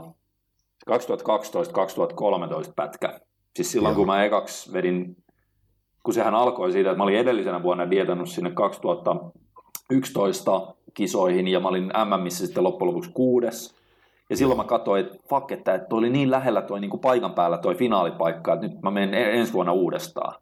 Ja se oli joskus, niin kuin, se oli mun mielestä olisiko se marraskuun lopulla ollut se MM-kisa, ja mä olin silloin pitkään ollut dietillä, ja sitten mähän pidin sitä kondista ihan överit tiukkana, koska seuraavana vuonna se Expo oli siirretty kuukautta aiemmaksi. Mulla ei oikeasti ollut sellaista kunnon off-seasonia siinä. Mm. Ja sitten mä diettasin siitä lyhyessä ajassa 12 viikossa SMiin. Okei, mä voitin siellä, mä voitin overallin, mä sain niin kuin alustavasti sen MM-kisapaikan, mikä sitten loppujen lopuksi se niin kuin viikko ennen MMiä niin peruutettiin multa. Ja sitten sehän oli mulle sellainen, mä en pystynyt päästään irti siitä. Mm, Tiedätkö, mun oli, mä, mä jatkoin saman tien siitä kevääseen, mikä oli ihan niin kuin vittu väärin veto ikinä. Niin, siis jälkikäteen ajateltu, no totta joo, kai sillä joo. hetkellä tuntui vittu hyvältä idealta. Tai niin, okei, okay, kyllä mä silloinkin tiedostin, että tämä on nyt vähän riskaa peli, mutta joo. lähdin kokeilemaan. Ja sitten silloin keväällä mä niin kuin, ihan silloin mä huomasin, että okei, nyt mun kroppa ei, niin kuin, että vaikka mä teen kaikki asiat mielestäni paremmin ja kuin koskaan aiemmin, niin tämä silti antaa huonompaa huonompaa vastetta. Niin sitten siinä oli kuitenkin alla, jos mä laskin, niin mä olin periaatteessa ollut kaksi vuotta putkeen hyvin kireessä kunnossa, koko ajan enemmän tai vähemmän nälkäinen, koko ajan enemmän tai vähemmän dietillä, niin silloin mulle tuli sellainen pelko, että mitäköhän vittua mä oon nyt tehnyt mun tiedätkö, niin kuin kropalle tai aineenvaihdunnalle tällä hölmöilyllä. Ja sitten kun mä lähdin siitä, niin tämäkin oli just, eh, hetkinen, mä olin 2013, puhutaan 2013 kevään kisojen jälkeen, Joo. niin olin mä siinä kohtaa treenannut jo se 16, 15-16 vuotta. Joo. Eli mulla oli vankka tausta, mutta mä pelkäsin sitä mun aineenvaihdunnan tiedätkö, fakkautumista niin paljon, että kun mä rupesin reversoimaan siitä, niin mä tein sellaisen niin kuin hitaimman mahdollisen reversen. Mä lisäsin vittu 20, 20 kaloria viikossa. Mikä ei välttämättä tohon paikkaan ei, olisi ollut se oikea veto. Ei, ei todellakaan sanoa. ollut, koska se kesti mulla puoli vuotta puoli fucking vuotta, että mulla... Eli sä puoli vuotta, puolesta vuodesta sä oot ollut useamman viikon edelleen useamman kuukauden. Kuluttavassa varmaan. tilassa. Siis kato, kun mulla, mä muistan, mä pidin niin tarkkaa päiväkirjaa, toki mä kävin verikokeissa silloin, mutta siis silleen, että kuusi viikkoa, 6-7 viikkoa sen kisadietin päättymisestä, niin silloin alkoi todennäköisesti, mun mielestä oli niin, että kilppari alkoi toimia ensimmäisenä. Koska no. mulla oli aivan sellainen totaalinen aivosumu ja tiedätkö, mä en pystynyt keskittyä mihinkään viittä sekuntia pidempään. Niin, kuin niin uupunut olo aamusta iltaan, mutta sitten se ikään kuin se aivosumu, niin se lähti yhdessä viikossa pois. Joo. 6-7 viikon välillä. Ja sen jälkeen mä pystyin ruveta tekemään töitä, mutta esimerkiksi libido oli ihan nolla vielä. Joo. Ja, sitten, se, ajan, niin. ja sitten, sitten mä hiljalleen tiedätkö, nostin niitä kaloreita, kun mä edelleen pelkäsin, että, että vittu, että jos mulle tulee nyt jotain rasvasoluja ja hyperplasiaa tai jotain. Mä olin niin peloissani siitä.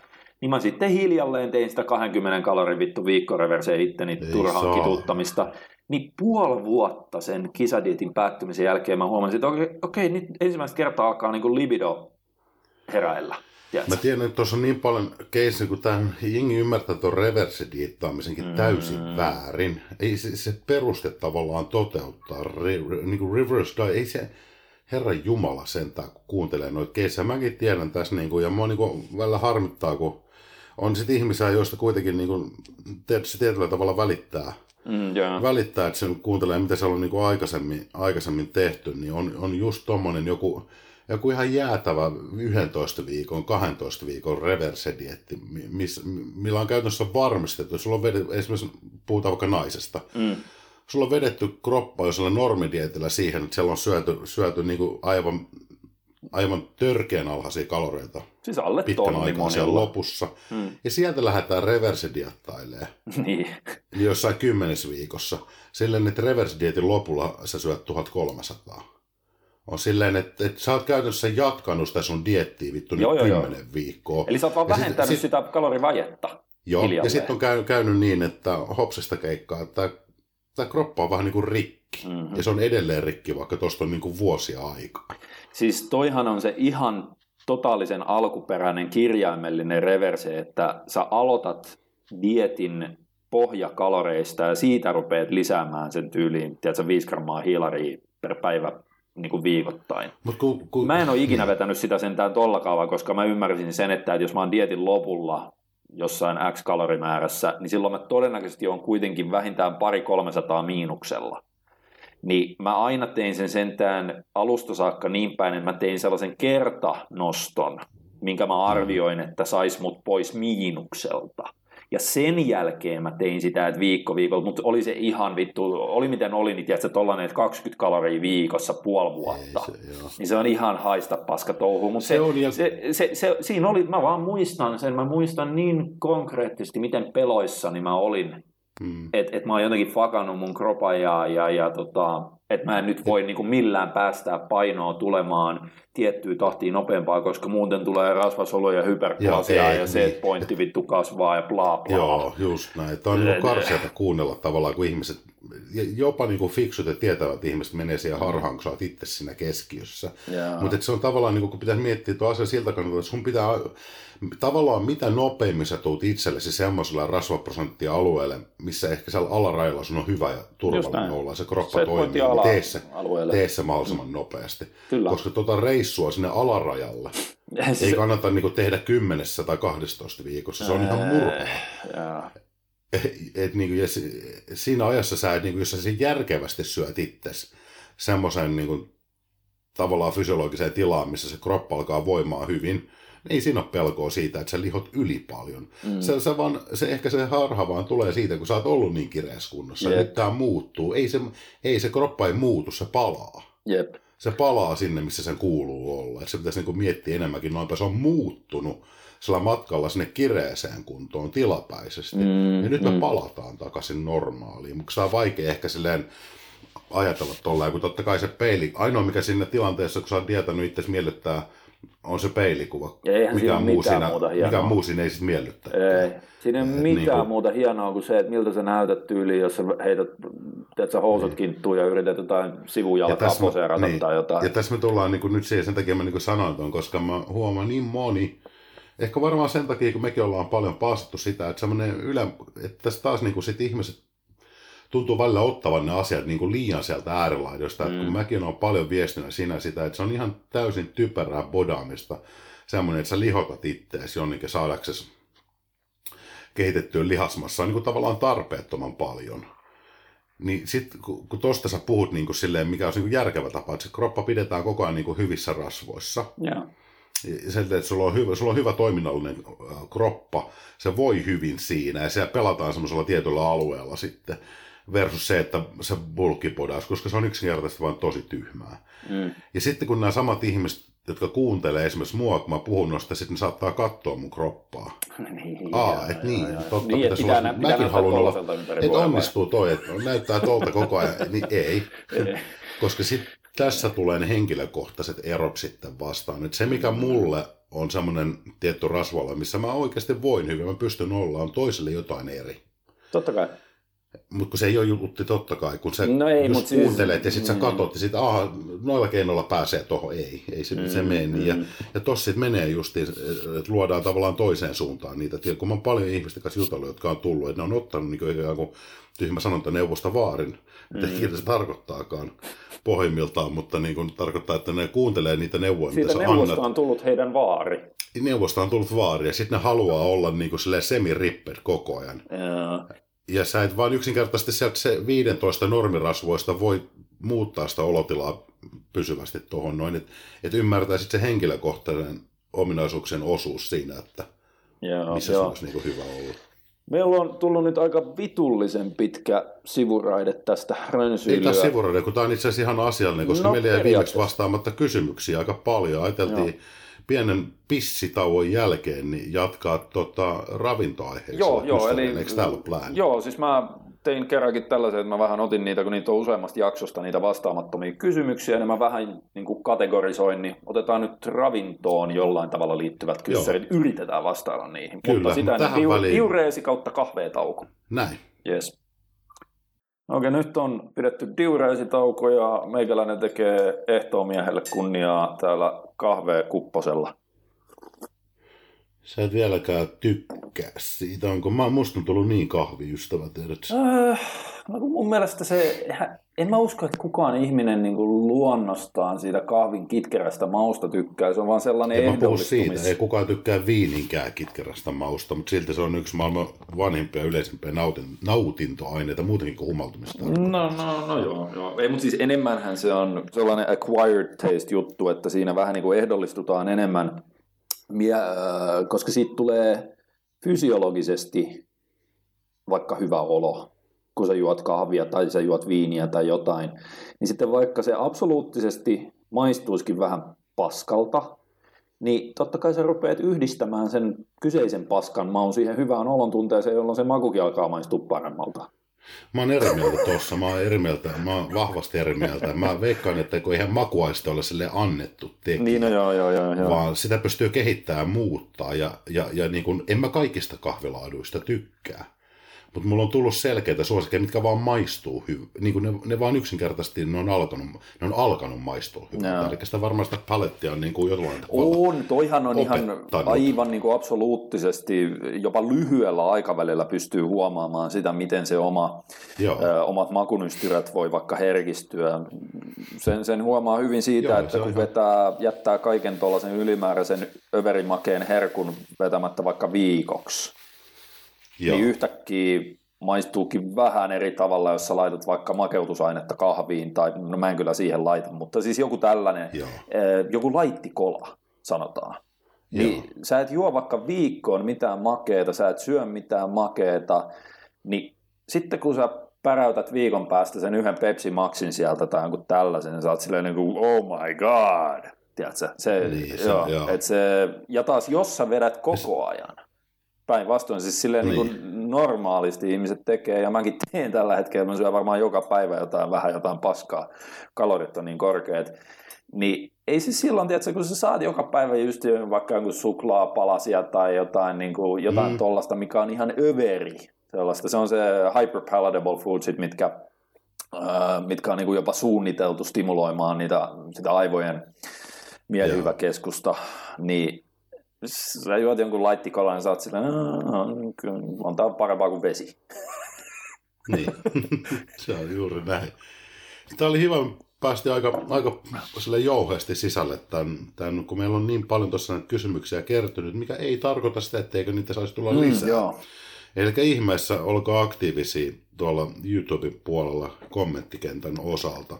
Kommentoikaa, laittakaa kyssäreitä ja kyllä me näitä puretaan ja nyt oli tarkoitus, niin kuin, jos me saataisiin purettua vaikka ne ravintoaiheiset kyssärit pois. Joo, eihän meillä ole tässä kohtaa vasta kuin joku tunti 20 minsaa paskajauhantaa alla, mutta tota, No ei, mutta mennään, mennään, on hyvä mennään näin. näihin kyssäreihin, eli nämä on vanhuusjärjestyksessä, eli jo, jo peräti podcastissa 25, niin siellä Silja Kuusela on kysynyt lisäravinteista omaa jaksoa, useampikin ihminen eri jaksoissa kysynyt sitä samaa, että saisiko niin lisäravinnejakson, ja edelleen me joudutaan niin kuin siirtämään sitä vähän Joo, saa, koska Niin. se voi olla ihan hyvä jakso ja ja niin kuin varmasti aikaa vievä mm. jakso, että jos me nyt otettaisiin tähän, niin se, se olisi, olisi hyvin podcastin jälkimmäinen puolisko. Niin, ja se olisi hyvin niin. outo, koska tollainen on vähän kuin lisäravinteet, urheiluravinteet on niin helvetillisen laaja tavallaan, on. kun miettii mitä kaikkia eri valmisteita, mihin eri tarkoituksiin niitä ainakin väitetään, että voidaan käyttää, mihin Joo. niitä nyt oikeasti ehkä voidaan käyttää, mitä me itse käytetään tai ollaan käytetty,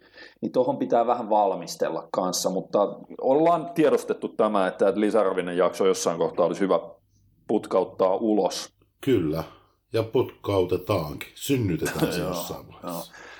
Podcast 29, niin täällä on Frost Rife, näin mä lukisin tämän nimimerkin, niin jos oletetaan, että valtaosa päivän hiilareista pyritään sijoittamaan treenin ympärillä oleville aterioille, niin onko mielestäni merkitystä sijoittaako jäljelle jäävät hiilarit tasaisesti päivän muille aterioille vai esim. enemmän iltaan tai aamuun? Moni on sitä mieltä, että hiilari ja rasva yhdessä ateriassa ovat pahasta, koska tällöin suuri osa rasvasta varastoitaisiin, joten tämän perusteella voisi päätellä, että olisi optimaalisempaa syödä aamupalalle esimerkiksi rasvaa protskua, iltapalalla hiilari plus protskua, eikä siten, että joka aterialla tasaisesti kaikkea. Eli tässä on nyt periaatteessa kaksi eri kyssäriä. Puretaan tämä kahteen, kahteen osaan. Jos ottaa tuosta alusta niin, kiinni. jälkimmäinen, joo. jälkimmäinen kyssärihän on käytännössä toi Berardin Massive kysymys. Joo. Et alku, ja niin. sitten ensin niin, tässä on kahdesta, kaksi, joo, sinne on niin naamioitu kaksi eri kysymystä yhdeksi joo, pitkäksi, joo. pitkäksi kommentiksi. Ja jos miettii, niin kun varmaan kannattaa nyt lähestyä sitä hiilareiden ajoitusta, mekin ollaan sitten jonkun mm. verran puhuttu aika paljonkin. Ja nyt pitää niin taas tuossa olla se maalaisjärki nyt käsillä ja sitten ehkä aloittaa tämän kysymyksen purkamista eri olo, olosuhteista. Että siinä vaiheessa, jos Tämä on tämmöinen esimerkki, että me ollaan vaikka, syödään plussakalorikaudella. Meillä on niin kuin reilusti energiaa käytössä Meillä on reilusti hiilaria käytössä. Mm. Ei se ole mitään merkitystä. Ei vittu mitään. Silloin, se on aika lailla siellä sama, niin kuin, että, että, että mihin aikaan sä päivästä ne hiilarit. Ja edelleenkin nyt mä en halua tähän vastaavaa kommenttia, että ajaat jos ne 800 grammaa hiilaria syö yhdellä aterialla aamulla, niin ei. niin, ei mennyt... Voi olla joo, tyhmä joo, toki, joo, jos joo. haluaa olla. Mutta niin puhutaan nyt siitä, että syödään vaikka neljä viisi ateriaa päivässä. Mm olosuhteissa, missä ollaan selkeästi plussalla, niin se on ihan se ja sama, mitä määriä hiilareita siellä on niillä neljällä viidellä aterella, jos sieltä jokaiselta esimerkiksi niitä joo, löytyy. Joo. Ei silloin mitään Ei merkitystä. Että silloin kannattaa syödä, syödä niin kuin ehkä enemmän sen mallin mukaan, että mikä tuntuu hyvältä, millä, mikä sulla on niin kuin luontainen tapa, kiva tapa syödä. Ja sitten vaikuttaa toki se, että, että itse esimerkiksi plussakalorikaudella, niin no, mulla oli valtaisa, niin, mä, mä tein sen itse toteutan sen silleen, että mulla tulee niin kuin väkisin, tai tuli silloin niin kuin isojen treenivolyymikausien aikana, että se ohjautui sinne reenin ympäristöön, koska mulla oli niin paljon sitä hiilaria, mä en tykännyt niin kuin mennä täydellä vatsalla reenaamaan. Mm. Että sitten kun sitä tuli niin otettu nestemäisessä muodossa aika paljon aikanaan, niin, niin en mä halua nyt maltoa juoda aamupalaksi. Sitäkin on muuten tehty. No joo, mutta en, no minä en ole, enkä tule ikinä. Mä muistan, me tehtiin jo lukiossa, että silloin saatiin nyt 25 kilon maltasäkkejä, niin kuin saatiin halvalla. Niin, kyllä.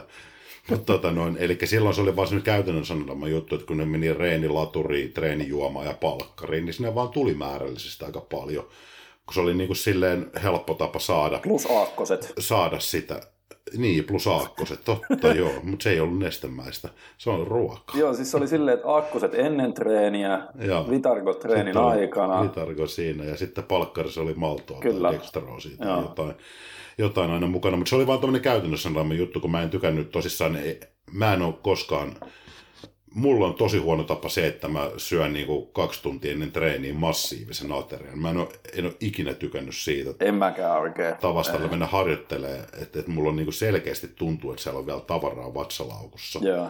Niin mä, mä en varsinkin sitten, kun ne reenit, mitä toteuttaa, ne on oikeasti aika, aika, aika haastavia, raskaita ja niin kuin Joo, se mun mielestä on intensiivinen, varsinkin yhtään kovemman volyymin bodaustreeni, niin se, mun on hankala kuvitella, miten sellaista pystyisi tekemään ilman, että tulee huono olo, jos sulla Joo. on pakki täynnä ruokaa, sulamatonta ruokaa, kun sä meet sinne salille.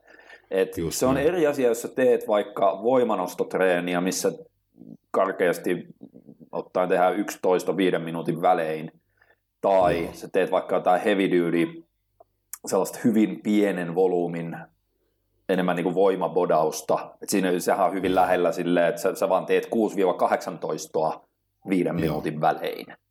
Mutta sitten jos sä teet maks minuutin palautuksilla pidempiäkin sarjoja siellä ja niitä paukutetaan pitkin niin kuin tunnin treeniä, niin ah, en, mä en ole ikinä kanssa kyennyt siihen, että kauhean täydellä vatsalla menisi treenaamaan. Päinvastoin mä oon saanut helvetin hyviä treenejä ihan jopa paastollakin, vaikka se nyt ei mu- Parhaat. niin, siis, Mulle siis se olo, olotila on silloin paras, vaikka Joo. sitten kyllä jollain tavalla olisi ihan hyvä jotain vähän aminohappoja saada verenkiertoon, että se ei menisi mm. silleen niin kuin ainakaan teoriassa kataboliseksi.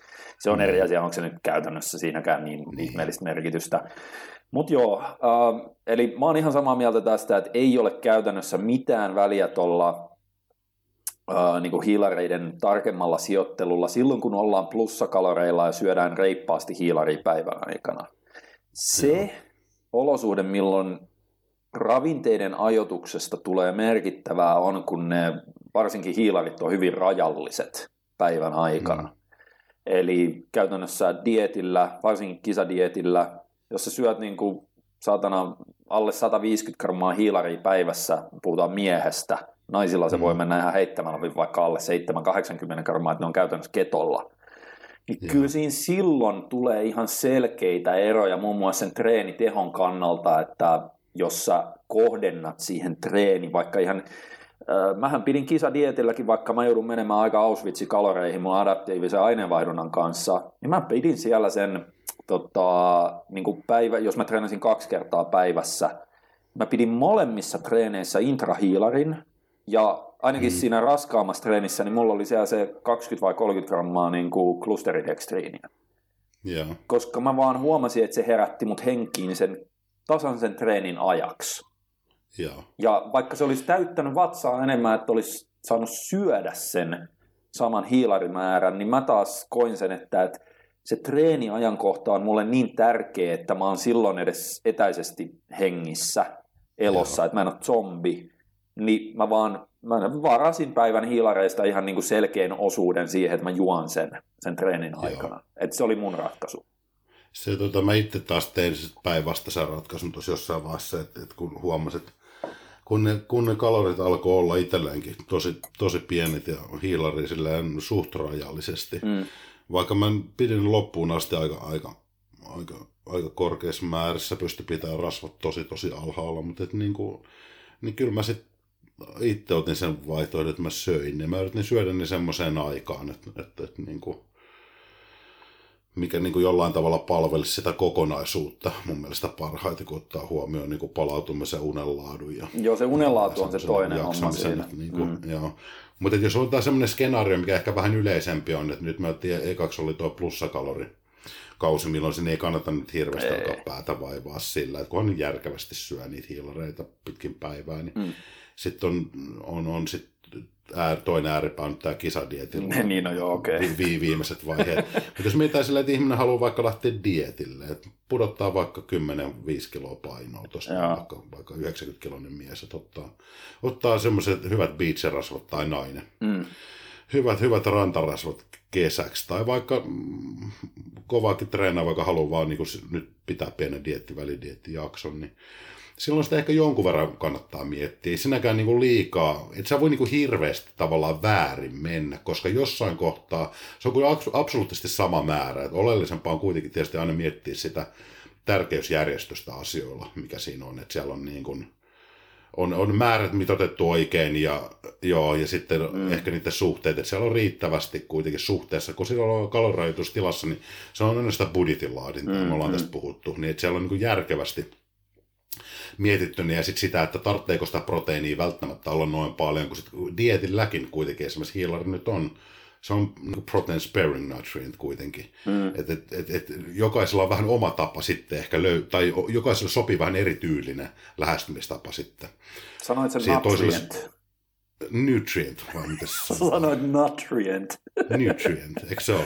Se on nutrient, joo. lausutaan Hei, okei, okay, mä kerron tähän väliin. Sori, mun on pakko. Mä juttelin tässä meidän yhteisen ystävämme, Ville, niminen henkilö. Okei. Mä, nyt mä vähän kiusaan sua. Mulla on pakko. Ihan mitä hyvät kuulijat, nauttikaa. Joo. Ää, Utti oli yhteisen ystävämme kanssa tuolla jossain päin kaupunkia ilmeisesti se, seikkailemassa.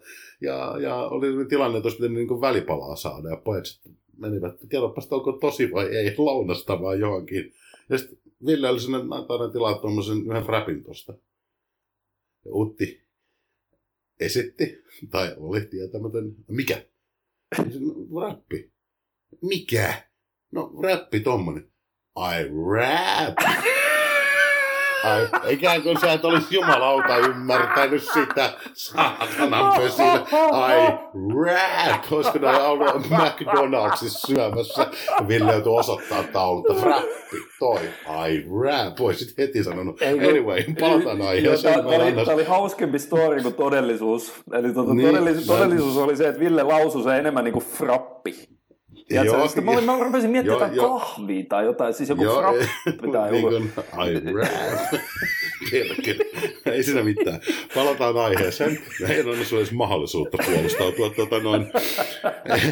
niin, niin, niin, tavallaan jokaiselle sopii erilainen tapa dietillä, ehkä lähestymistapa sen, että osa, osa voi vetää low paremmin kuin, kuin high carb ja näin pois. Joo, joo, joo. löytää se malli, mutta tavallaan, että jos me lähdetään sinne kalorit on miinuksella, mutta ei olla vielä missään semmoisessa tilassa, että tiedätkö siellä on niinku, on semmoinen moodi kropassa päällä, että ollaan niinku hätätilassa niinku dietin loppumetreillä mm, mm. on. Niin silloin, silloin se hiilareitta-ajatus merkitsee jonkun verran enemmän, mutta ei sinäkään niinku silleen totaalisesti mun mielestä voi puskaa mennä. Että, että jos miettii vaikka, kun moni alkaa sitä insuliinihässäkkää. Muuten insuliini ei ole anabolinen hormoni fysiologisella tasolla. Fysiologisella, et, joo ei. Ei, joo, niin. Ja et sä pysty ravinnolla saamaan suprafysiologisia tasoja aikaa. Nee insuliinierityksessä, niin sen takia tämmöiset, että siihen reenin jälkeen heti pum, että piikataan se insuliini ylös.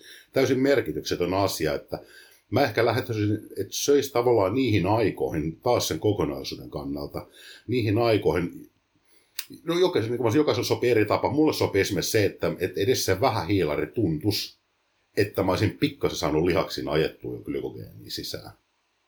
Että mä tavallaan ajotan sen hiilarin nauttimisen semmoiseen ajankohtaan, että kun mä menen treenaamaan, niin mä en ole niin ihan ybertyhjä, kun sehän vaihtelee vuorokausittain se tyhjyyden.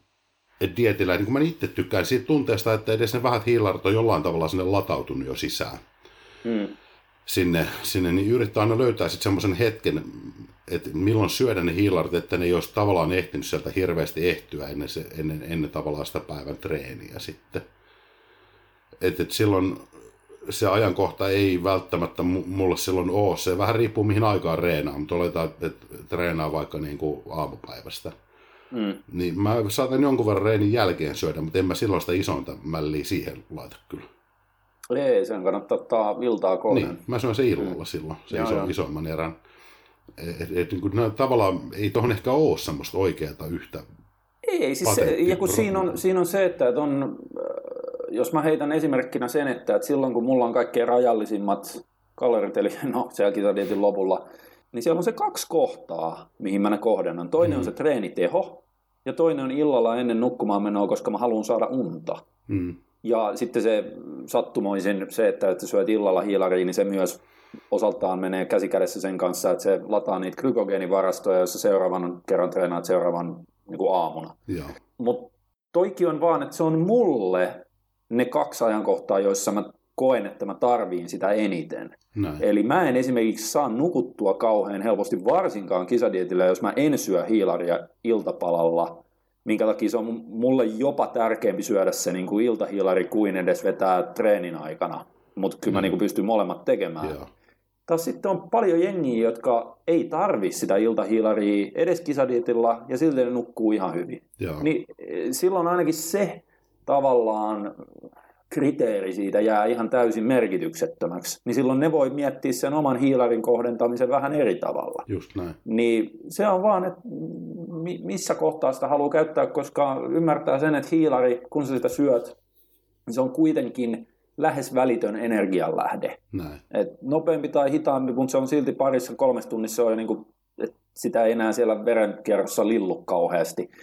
Niin silloin sitä voi käyttää niin kuin jos sulla on vaikka, sekin on ihan, mä sanoisin tällainen, että joillain se on, sanotaan, että ne saa illalla nukuttua hyvin ilman hiilaria, Joo. mutta niillä on sellainen duuni, mikä vaatii niiltä vaikka keskittymistä tai, tai mm. tolleen, ja ne ei saa keskityttyä ilman, että niillä on verensokeria Joo. kunnolla, niin silloin se voi olla ihan perusteltu syödä joku pieni aamupuuro ja sitten mennä du- duuniin, vaikka sulla olisi tosi rajalliset hiilarit. Näin. Että on ihan täysin yksilöllistä, kun mulla taas se, se fokus ja tollanen, mä, mulla melkein aivot toimii paremmin, kun mä en syö hiilaria päivällä. Sen takia mä vedän just sitä, että se on aamupäivä on enemmän protskuu rasvaa ja Joo. niin edelleen, ja illalla ne hiilarit treenin jälkeen. Ja sitten toisaalta tuossa mm. toi mahdollistaa sen, että kun, kun, kun syö niin kuin tavallaan silleen noit se proteiinirasvapainotteisen aamun, niin silloin sinne jää iltaan enemmän sitä hiilaria, että siellä pystyy sitten tavallaan. Kun se on myös, se ei ole pelkästään se, että en mä ainakaan huomannut itse, että ei mulle se varsinainen hiilarisyöminen iltasi helpota nukahtamista, vaan, vaan se, että siellä iltaruokaa tulee paljon. Se, koska mä, jos, ei, jos en mä saa määrällisesti syöttyä illalla isoa ateriaa, niin kuin mm. olosuhteisiin näiden iso, niin mä herään muutama tunnin kuluttua yöllä ihan hirveäseen nälkään. Siitä ei tule mitään siitä nukahtamisesta sen jälkeen. Että se nälkäisenä pysty nukahtaa. Että se, se volyymi, ja se, että siinä on grammoja siinä ruuassa, mm, niin, niin jeesaa, koska se pieni serotoninin vaikutus tulee pienellä määrällä hiilariin, mutta ei mulla auta pätkän vertaa se, vaan, vaan, vaan nimenomaan se, että sinne pitää sitä volyymia tulla jotta ei sitten niinku herää Mutta on tosi jännä, koska mä oon aikanaan, varsinkin silloin kun mä vedin ketodiettejä, testailin joskus vuosituhannen, äh, niin kuin, tai hetkinen, ensimmäisellä vuosikymmenellä, Joo.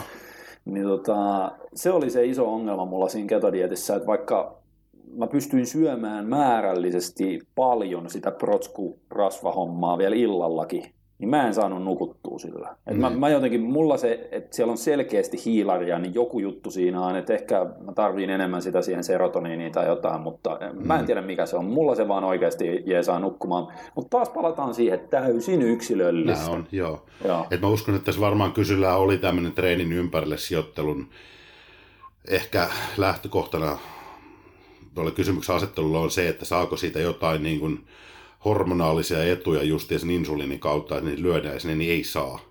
Kun mm, ne joo, edut ei, ei asu semmoisella fysiologisella alueella, niin sitä on niin kuin turhan tota kautta miettiä. Mm. Et, ja sitten jos mietitään suorituskyvyn kannalta, niin kyllähän oleellisinta on se, että mitä, mitä enemmän se on glykogeenia lihaksissa, niin se on joo, suorituskyvyn kannalta niin kuin hyvä juttu keskimääräisesti. Mm. Niin sitten yrittää niin kuin, tavallaan siinä oman arjen elämän rytmissään ja arjen elämän haasteissaan kautta arjen fyysisyydessä ajoittaa ne hiilarit silleen, että se, että se reenihetki olisi silleen, että se olisi niin kuin bensaa tankissa jonkun verran. Joo, joo. Ja silloin jokaisella se tarkoittaa niin kuin eri asioita silloin se, se ruokailun, ruokailun osalta. Tämä jälkimmäinen osuus tästä kyssääristä, mikä on käytännössä tämä, että päteekö tämä ikivanha Berardin massive eating protokolla, että ei sekoitella isoja määriä hiilaria ja rasvaa samalle aterialle, niin joo ja ei.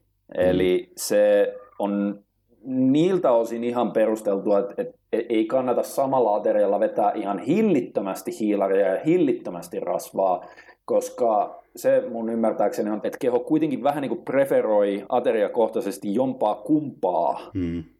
energianlähdettä, että silloin se entsyymiaktiivisuus, kaikki tällainen, että miten se prosessoidaan sieltä, niin se on parempi, jos se on, että se on enemmän hiilari- tai rasvavoittoinen, mutta käytännössä se, kun se oli al- alun perin se Berardin malli, eli että ei saanut olla 10 grammaa enempää sitä niin, ns. Niin kuin, pienempi määrä sitä ravintoainetta, niin se taas ei ole niin tarkka. Eli niin. ihan hyvin voi olla, jos sulla on vaikka hiilarivoittoinen ateria, niin se voi olla vaikka ihan hyvin 30 grammaa rasvaa siinä, eikä se mitään haittaa. Ja päinvastoin, että jos sulla on rasvavoittoinen ateria, niin siellä voi ihan hyvin olla niin kuin useita kymmeniä grammoja hiilaria, et lähinnä sitten, kun aletaan mennä tosi isoihin määriin molempia, niin ilmeisesti se ei ole enää niin super optimaalista, mutta kun en mä, en mä nyt oikein tiedä, että onko siitäkään mitään isompaa haittaa, että se on vaan sitten sellainen melkoinen määrä energiaa, mitä sä syöt kerralla, sit... ja se rasva hidastaa sitä hiilarin... Hiilan imeytymistä. Sitten kun niin. tässä oli mainittu tälleen, että moni sitä mieltä hiilarin rasva yhdessä pahasta, koska tällöin suuressa rasvasta varastoitaisiin.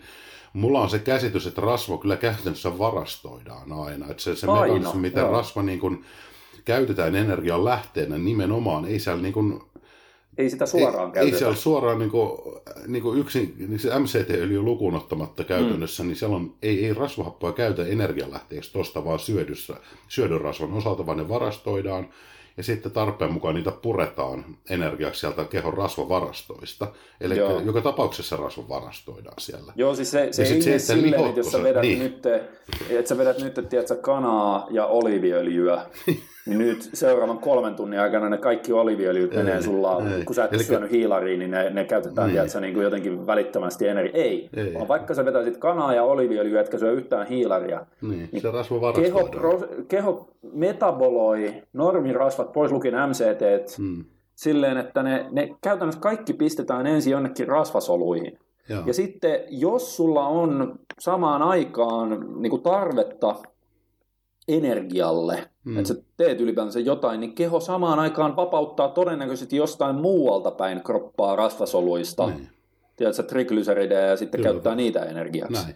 Eli tuo se tavallaan kiertokulku, miten, miten rasvat käyttäytyy meillä kropassa, kun me syödään. Mm. Kun niitä tulee sisään syödössä muodossa, mikä ikinä se rasvalahde onkaan, sitten miten niitä ikään kuin käytetään sen energiatalouden hyväksi, niin se, se mekanismi on aina tuollainen, niin kuin just MCT-öljy lukuun ottamatta, MCT-rasvoa lukuun ottamatta.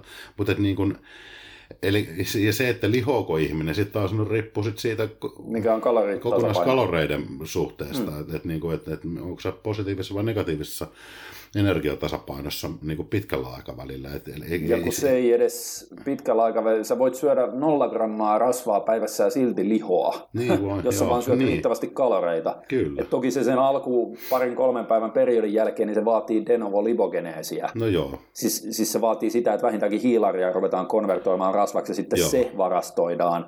Kyllä. Mutta kyllä sitä tapahtuu siinä kohtaa, kun sä syöt vaikka 6000 kaloria pelkkää hiilaria ja protskuu, niin, Niin, et sä voi sitä kai se. loputtomiin tehdä silleen, että se jotenkin mystisesti häviäisi se ei, energia. ei, ei. Et se, niin kuin, et, et nämä sitten taas liittyy enemmän, enemmän semmoiseen niin kuin suunnitteluun sit siitä, että kuinka paljon mun oikeasti kuuluisi syödä, että mä pysyn tietyssä mm, olotilassa. Niin, Joo, niin joo. tavallaan kun mä veikkaan kysymyksen asettaja taas oli, oli tämmöinen joku instant lihoamisen niin. in- inhibitio-mekanismi tässä, että löytyisi semmoinen, että juuri tämän aterian rasvat ei mene nyt kylkiin. Joo, Ja, joo. mutta se, semmoista ratkaisua ei ole. Ei. Ja sitten se, että optimaalisempaa syödä, syödä niitä rasvaproteiinipainotteisia aterioita, hiilari proteiinipainotteisia aterioita aina sen tarpeen mukaan, niin kuin Utti sanoi, että milloin, ne, milloin ne tuntuisi hyvältä ikään kuin syödä. Mm. Sitten sen oman, oman kiertokulun ja vuorokausi kautta viikkorytmin mukaan. Mennään seuraavaan. Yes. Aatu Saituri. Ottakaa kantaa jossain podcastissa kofeiinin haittavaikutuksiin, muun muassa insuliiniherkkyyden heikentyminen, stressihormonien lisääntynyt eritys jne. Uttikin suurena kofeiinin kuluttajana on varmaan joskus perehtynyt aiheena. Mi- Miten mä oon nyt niin kuin, tavallista suurempi kofeiinin kuluttaja? Mä No, juon- sä, niin kuin, sä juot kahvia sen pari-kolme kuppia päivässä ja varmaan Niin. treenilatureista tulee sitten kofeiini joku varmaan 100-200 milligrammaa se, vuorokaudessa. Niin kyllä se, kyllä se, mä 125. veikkaisin, että olleen keskimäärin, keskimäärin ole kofeiinin suurkuluttaja. Mutta mä juon esimerkiksi silleen, että mä juon aika paljon kofeiinitonta hmm. kahvia. Mutta kyllähän meille kofeiiniä tulee, siis jos Tulee, vertaa tulee, vaan keskimäärin, joo, ei puhuta suomalaisista. Niin, koska suomalaiset juo niin maailman niin. eniten kahvia. Mutta esimerkiksi äh, varmaan veikkaan, että espanjalaiset ei ihan hirveästi tai ita- italialaiset, että vaikka ne kahvikansa on, mutta niillähän on se espresso, minkä ne nasauttaa. Ei ne, ei ne ole koko ajan kahvikuppi kädessä työpaikalla, niin kuin suomalaiset on. Se on muuten, se on kyllä, se on tosi pohjoismaa. Se ei ole pelkästään suomalainen, mm. vaan myös ruotsalaiset ilmeisesti on tosi niin kuin sen kahvi, kahvia koko ajan. Joo. Mutta se, anyway, siis se, mä oon käsittänyt tämän, kun tämä listaa täällä kofeiinin haittavaikutuksista insuliiniherkkyyden heikentymisen, mä oon käsittänyt, että se on akuutti. Siis että Se se on, on, sillä hetkellä, kun se on sulla verenkierrossa, ja sehän, ei, ja sehän on nimenomaan siitä syystä, että okei, okay, kun sä vedät kofeiinia, oli se sitten kofitapsista tai kahvista, niin se ensinnäkin, joo, se stimuloi niin kuin katekoliamiinien tuotantoa, eli siellä, vapa- siellä, siellä tuotetaan adrenaliinia, noradrenaliinia, ja sitten samaan aikaan niin se vapauttaa rasvahappoja verenkiertoon. Joo. Niin tämä on se vaikutus, joka sitten taas, koska sulla on verenkierrossa rasvahappoja, vapaita rasvahappoja, ja silloin kroppa pystyy niitä käyttämään, Joo. niin silloin se käyttää vähemmän verenkierrossa olevaa glukoosia. Just Ja se on niin kuin se, mä oon käsittänyt, että se on lähinnä että niin kuin sillä hetkellä, kun tämä vaikutus on meneillään, niin joo, silloin sitä hiilaria käsitellään vähän huonommin, niin kuin akuutisti, Mutta jos sä katsot jotain niin kuin pit, pitkän aikavälin kirjallisuuskatsoksia, mun mielestä kofeiinilla ja kahvilla niin on niin kuin suotuisa vaikutus muun muassa diabeteksen tohon, tohon, tohon niin kuin esiinty, siis tiedätkö, että se ehkäisee Joo. ää, sitä, ja, ja se on just tämä, että se vapauttaa rasvahappoja verenkiertoon, jolloin se jeesaa siinä mitä mä nyt tämän summaisin, että tämä menee liian pitkäksi. Siis No ei, on joo. se, niin, se, siis point, sanotaan se näin, kun sä et osaa pukesta, niin sanotaan lähinnä, että, että niinku a, semmoinen akuutti kofeiinisaanti niin Joo. johtaa semmoiseen glukoosintoleranssiin ja, ja he, Niin lyhytaikaiseen niin, tilaan. lyhytaikaiseen. Mutta sitten kun sitä on samaa asiaa, on tutkittu niin kuin jatkuvalla kofeiinin käytöllä, Nimenomaan, niin siellä ei joo. ole huomattu minkäännäköistä muutosta glukoosiaineenvaihdunnassa, ei Mm, mitään. joo, Eli joo. se on, niin kuin vähän, se on jopa tavallaan vähän ristiriitaista, jos sitä miettii, mutta voisiko se johtua sit siitä, että siellä niin kuin, niin, no onhan se, jos Siis kun miettii, mietipä sitä, mietipä sitä tältä kannalta, että nyt jos mä sitä pyörittelen päässä, niin kun mä, mä oon aina mieltänyt, okei, että tämä on akuutti vaikutus. Akuuteilla vaikutuksilla ei ole tällaisissa asioissa niin paljon merkitystä kuin kroonisilla vaikutuksilla. Mutta eikö se, että jos ihmiset juo joka päivä aika samalla tyylillä vaikka kahvia aamupäivästä ja tolleen, ne samat kupit ja samoilla aterioilla, niin eikö se silloin tee niistä akuuteista yksittäisistä, niin eikö se vähän tee siitä kroonista, toistuvaa? Niin. Eli no siinä mielessä kyllä, että ei ehkä kannata samaan aikaan, kun sä syöt paljon hiilaria, tiedätkö, niin kuin hiilarivoittoisilla aterioilla, niin ei ehkä kannata hirveästi vetää kofeiinia niiden yhteydessä, jos haluaa ruveta hivistelemään. näin. Ja kun miettii, että miten mäkin sen homman teen, niin mähän just mun aamupäivä menee protsku rasvalinjalla, ja silloin mä juon eniten niin kuin kahvia tai kofeiinillista kahvia. Öö, Kun taas sitten iltapäivästä kun, tai illemmalla, kun mä syön eniten hiilaria, niin en mä silloin enää mitään vitun kofeiiniä vedä. Niin se tavallaan menee mulla ainakin ihan suht hyvin noin, mutta joo, en mä, mäkään en ole silleen huolestunut missään kohtaa, kun mä oon lu- lukenut näistä insuliiniherkkyyden akuuteista heikentymisistä, kun se pitää ymmärtää se konteksti siinä. Joo, ja sitten pitää miettiä aina, kun nämä testit on kuitenkin tehty käytännössä aina diabeetikoilla, tai siihen, liittyviä, mm, nämä on siihen liittyviä tutkimuksia. Ei ketään kiinnosta, tai ei ole, mä en usko, että on semmoista tutkimusaineistoa hirveästi, että niitä tehtäisiin niin täysin terveillä ihmisillä. Mm. Että jollain tavalla nämä on aina, aina kuitenkin liittyy tämmöiseen isompaan kokonaisuuteen tai tarpeeseen teettää se tutkimus. Niin joskus aikoinaan muistan lukeneeni, olisiko kouluaikoina ollut, niin, niin tutkimuksen, missä tehtiin niin raskausajan diabeettista, äh, diabeteksista kärsivillä naisilla. Okay. Silloin kahvin juomisella oli negatiivinen vaikutus niin kuin, äh, niin kuin lyhytkestoisesti Akuutisti. glukoosi- ja insuliinitasoihin niille, joilla oli raskausajan diabetes, mutta se ei vaikuttanut ollenkaan niihin, joilla ei ollut sitä. Niin, niin, aivan. Eli mm. jos sulla on lähtökohtaisestikin häiriintynyt glukoosimetabolia, Niin. Se pahensi niin hetkellisesti. Sitten, niin, joo, joo, joo.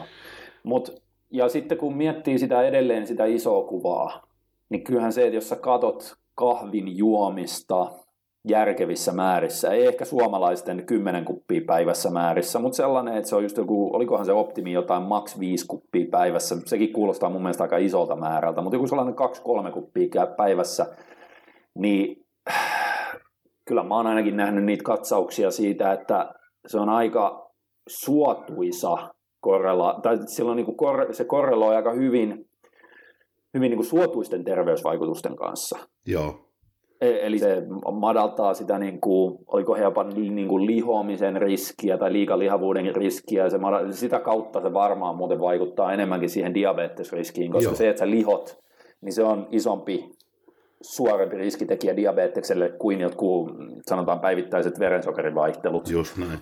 Ja sitten siellä on kuitenkin semmoisia tekijöitä, jos sitä miettii sen verensokerin tavallaan vaikutuksen kautta, niin kahvissa on valtavasti esimerkiksi polofenoleita, mitkä saattaa Kyllä. vaikuttaa positiivisesti Just siihen. näin, Niin, eli se tämä ei ole syy, niin joo. yksinkertainen. Niin. Se on se syy, minkä takia, jos sä vertaat kahvitutkimuksia kofeiinitutkimuksia, niin mun mielestä kahvitutkimuksissa saadaan paremmat Joo, niin kuin tuota terveyshyödyt esille sieltä. Ja sitten jopa niin päin, että vaikka sä joisit kofeiinitonta kahvia, niin sä saat sieltä monia niistä terveysvaikutuksista, mitä sä saisit kofeiinillisesta kahvista, jolloin se kofeiini ei voi olla siellä se niin kuin mediating factor, vaan ö, esimerkiksi ruoansulatus. Se on sellainen, että ö, ruoan sulatukseen, tai oliko se nyt siis niin kuin vatsan toimi. Mä en muista, mikä se nyt oli se tarkalleen se mittari, että miten Joo. helposti sä paskannat käytännössä. Joo.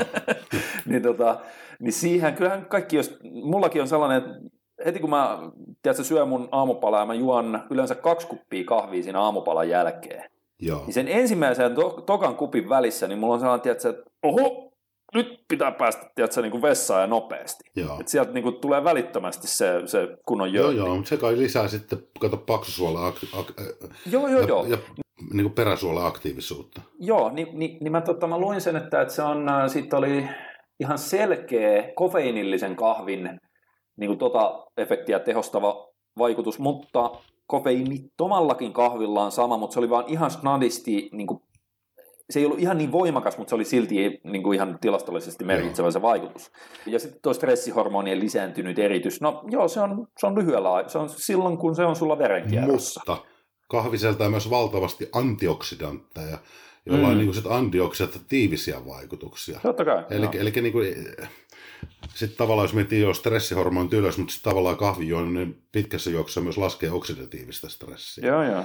Niin ei, ei, ei niin kuin... Et, et kyllähän, toi, kyllähän se nyt on ihan selkeä ja sen ihmiset yleensä yleistää, että kun sanotaan vaikka se kofeiini siellä, mikä mm. ehkä niin kuin kuitenkin eniten voi toimia piristävänä, niin sitten se blokkaa adenosiinireseptoreita aivoissa, eli se sitä kautta vähentää uupumusta ja tolleen. Joo.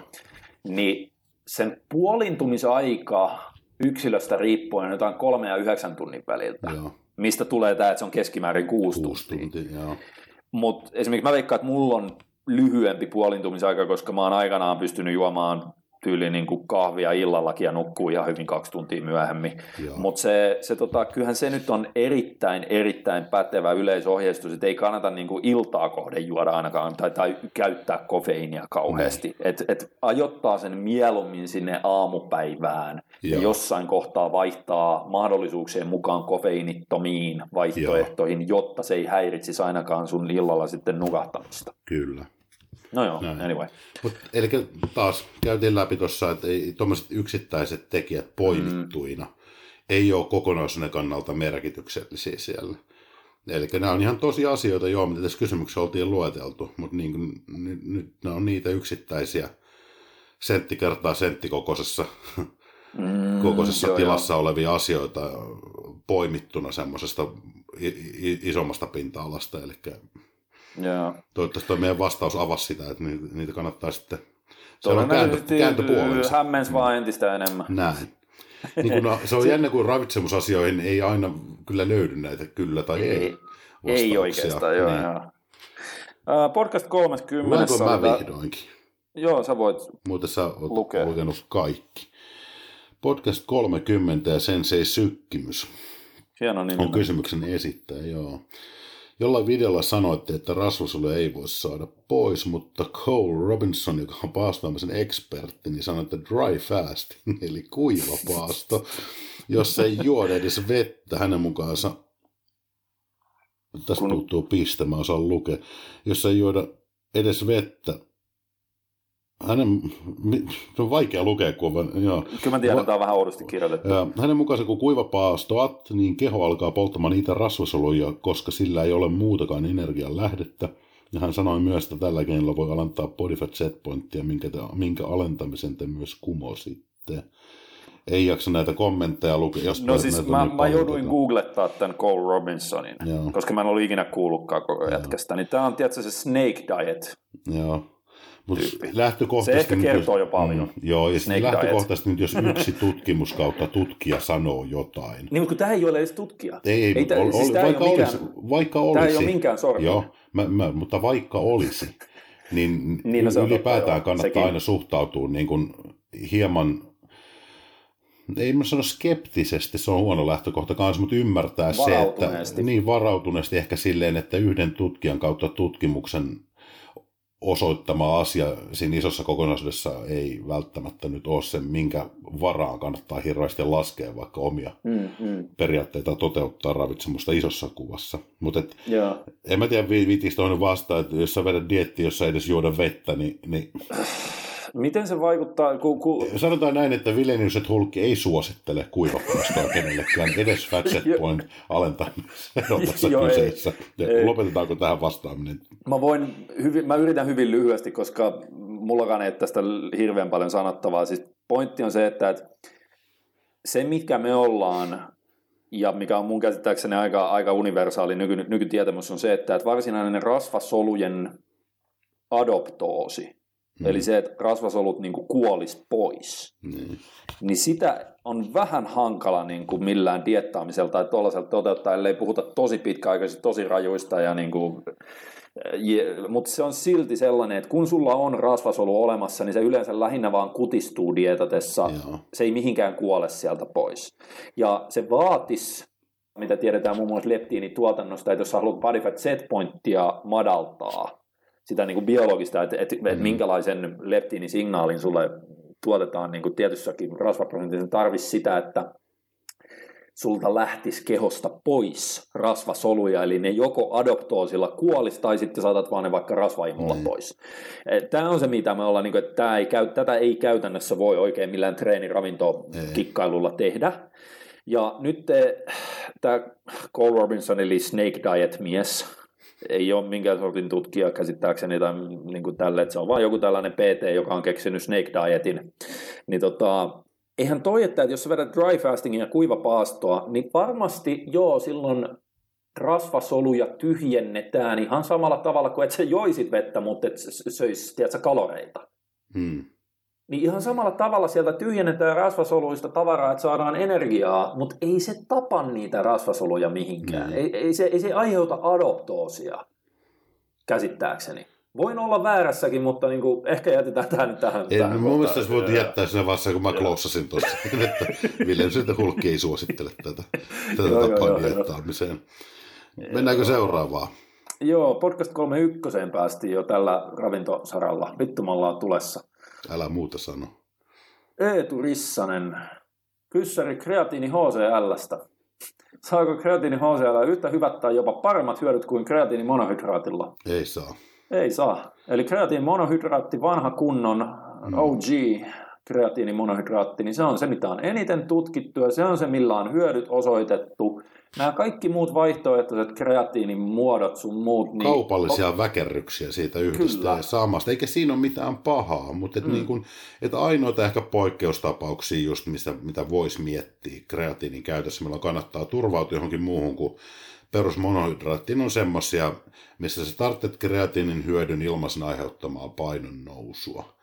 Ja silloin voi olla joku, joku semmoinen painoluokka urheilu, urheilu vaikka, että sä niin tarvitset, tarvitset kreatiinifosfaattivarastot ihan täyteen ladattuina, mutta sulla on aika tiukkaa vaikka mennä vaalta. Joku kamppailuurheilu voisi olla tämmöinen esimerkki. mikä tahansa painoluokka mm. homma. Mm. Kyllä.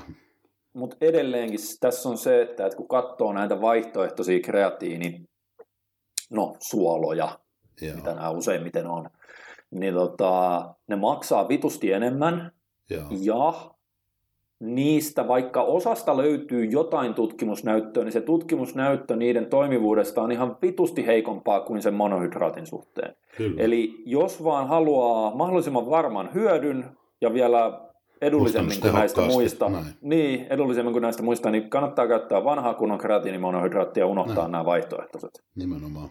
Siis tämä on Vileniuset Hulkin suositus. Kyllä. Ja tosiasia. Fakta. Faktu. niin, koska me sanottiin niin. niin. Sitten podcast 32. Hei, onko se viimeinen näistä, mitä me ollaan ravintoon? On, Joo, me, me ollaan taas puhuttu pitkään kuule. Tämä tulee pari tuntinen tuntia. tästäkin. Joo, joo. Uh, Asmin 1.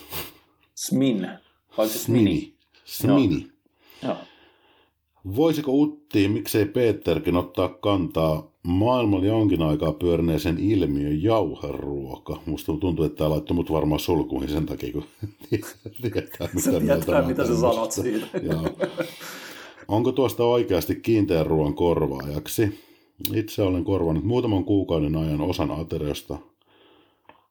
Onko tämä tuotemerkki? Musta tuntuu, että toi on joo se joku okay, Huelilla ja kokemus Joo. on ollut hyvä.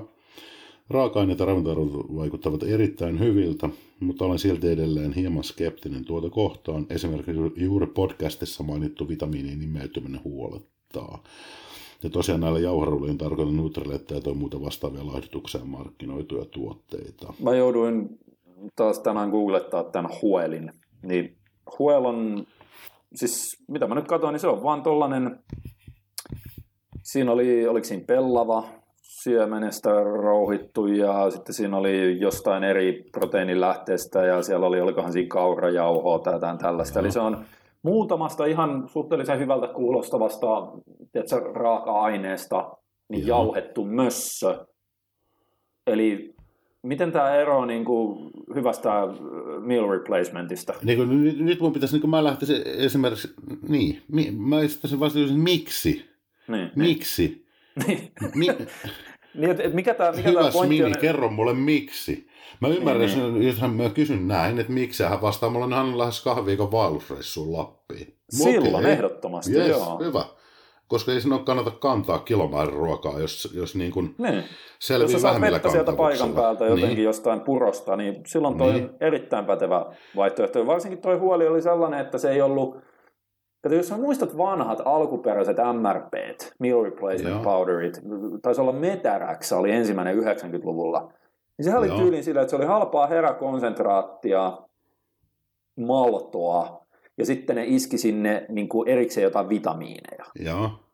Niin okei, kyllä sekin nyt on silleen, että varmasti jossain vaelluksella tuollaisella parempi kuin ei mitään. Mm. Mutta nykyisin, jos sä katsot, että mihin se MRP-homma on mennyt, niin se on just tätä, että sinne laitetaan sen maltonkin sijaan, niin vaikka kaurajauhetta tai jotain Joo. tällaista. Silloin se on vaan jauhettua oikeaa ruokaa, josta on nestettiä, että niin kuin, tavalla tai toisella. Ei, niin se, on, se, on, se, ei, se, ole, se ei ole jauhettua oikeaa ruokaa, Utti, vaan se on oikeasta ruoasta tehtyä jauhoa. Se ei ole enää no, oikeata niin, no, ruokaa. No, siis, siis tiedätkö, se on niinku ruoka-aine. Joo, joo, se on joo, oikea ruoka-aine, mistä, mikä niin. on niinku saatu jauhomuotoon. Joo, mutta se ei ole oikeaa ruokaa. Oikea ruoka on se, mitä on, sulla on omena tossa ja sitten sulla on, tiedät, tossa on kananmuna ja muu. Et se, se on niinku oikeasta ruoasta teollisesti grindattua jauhoa. Mm, mm.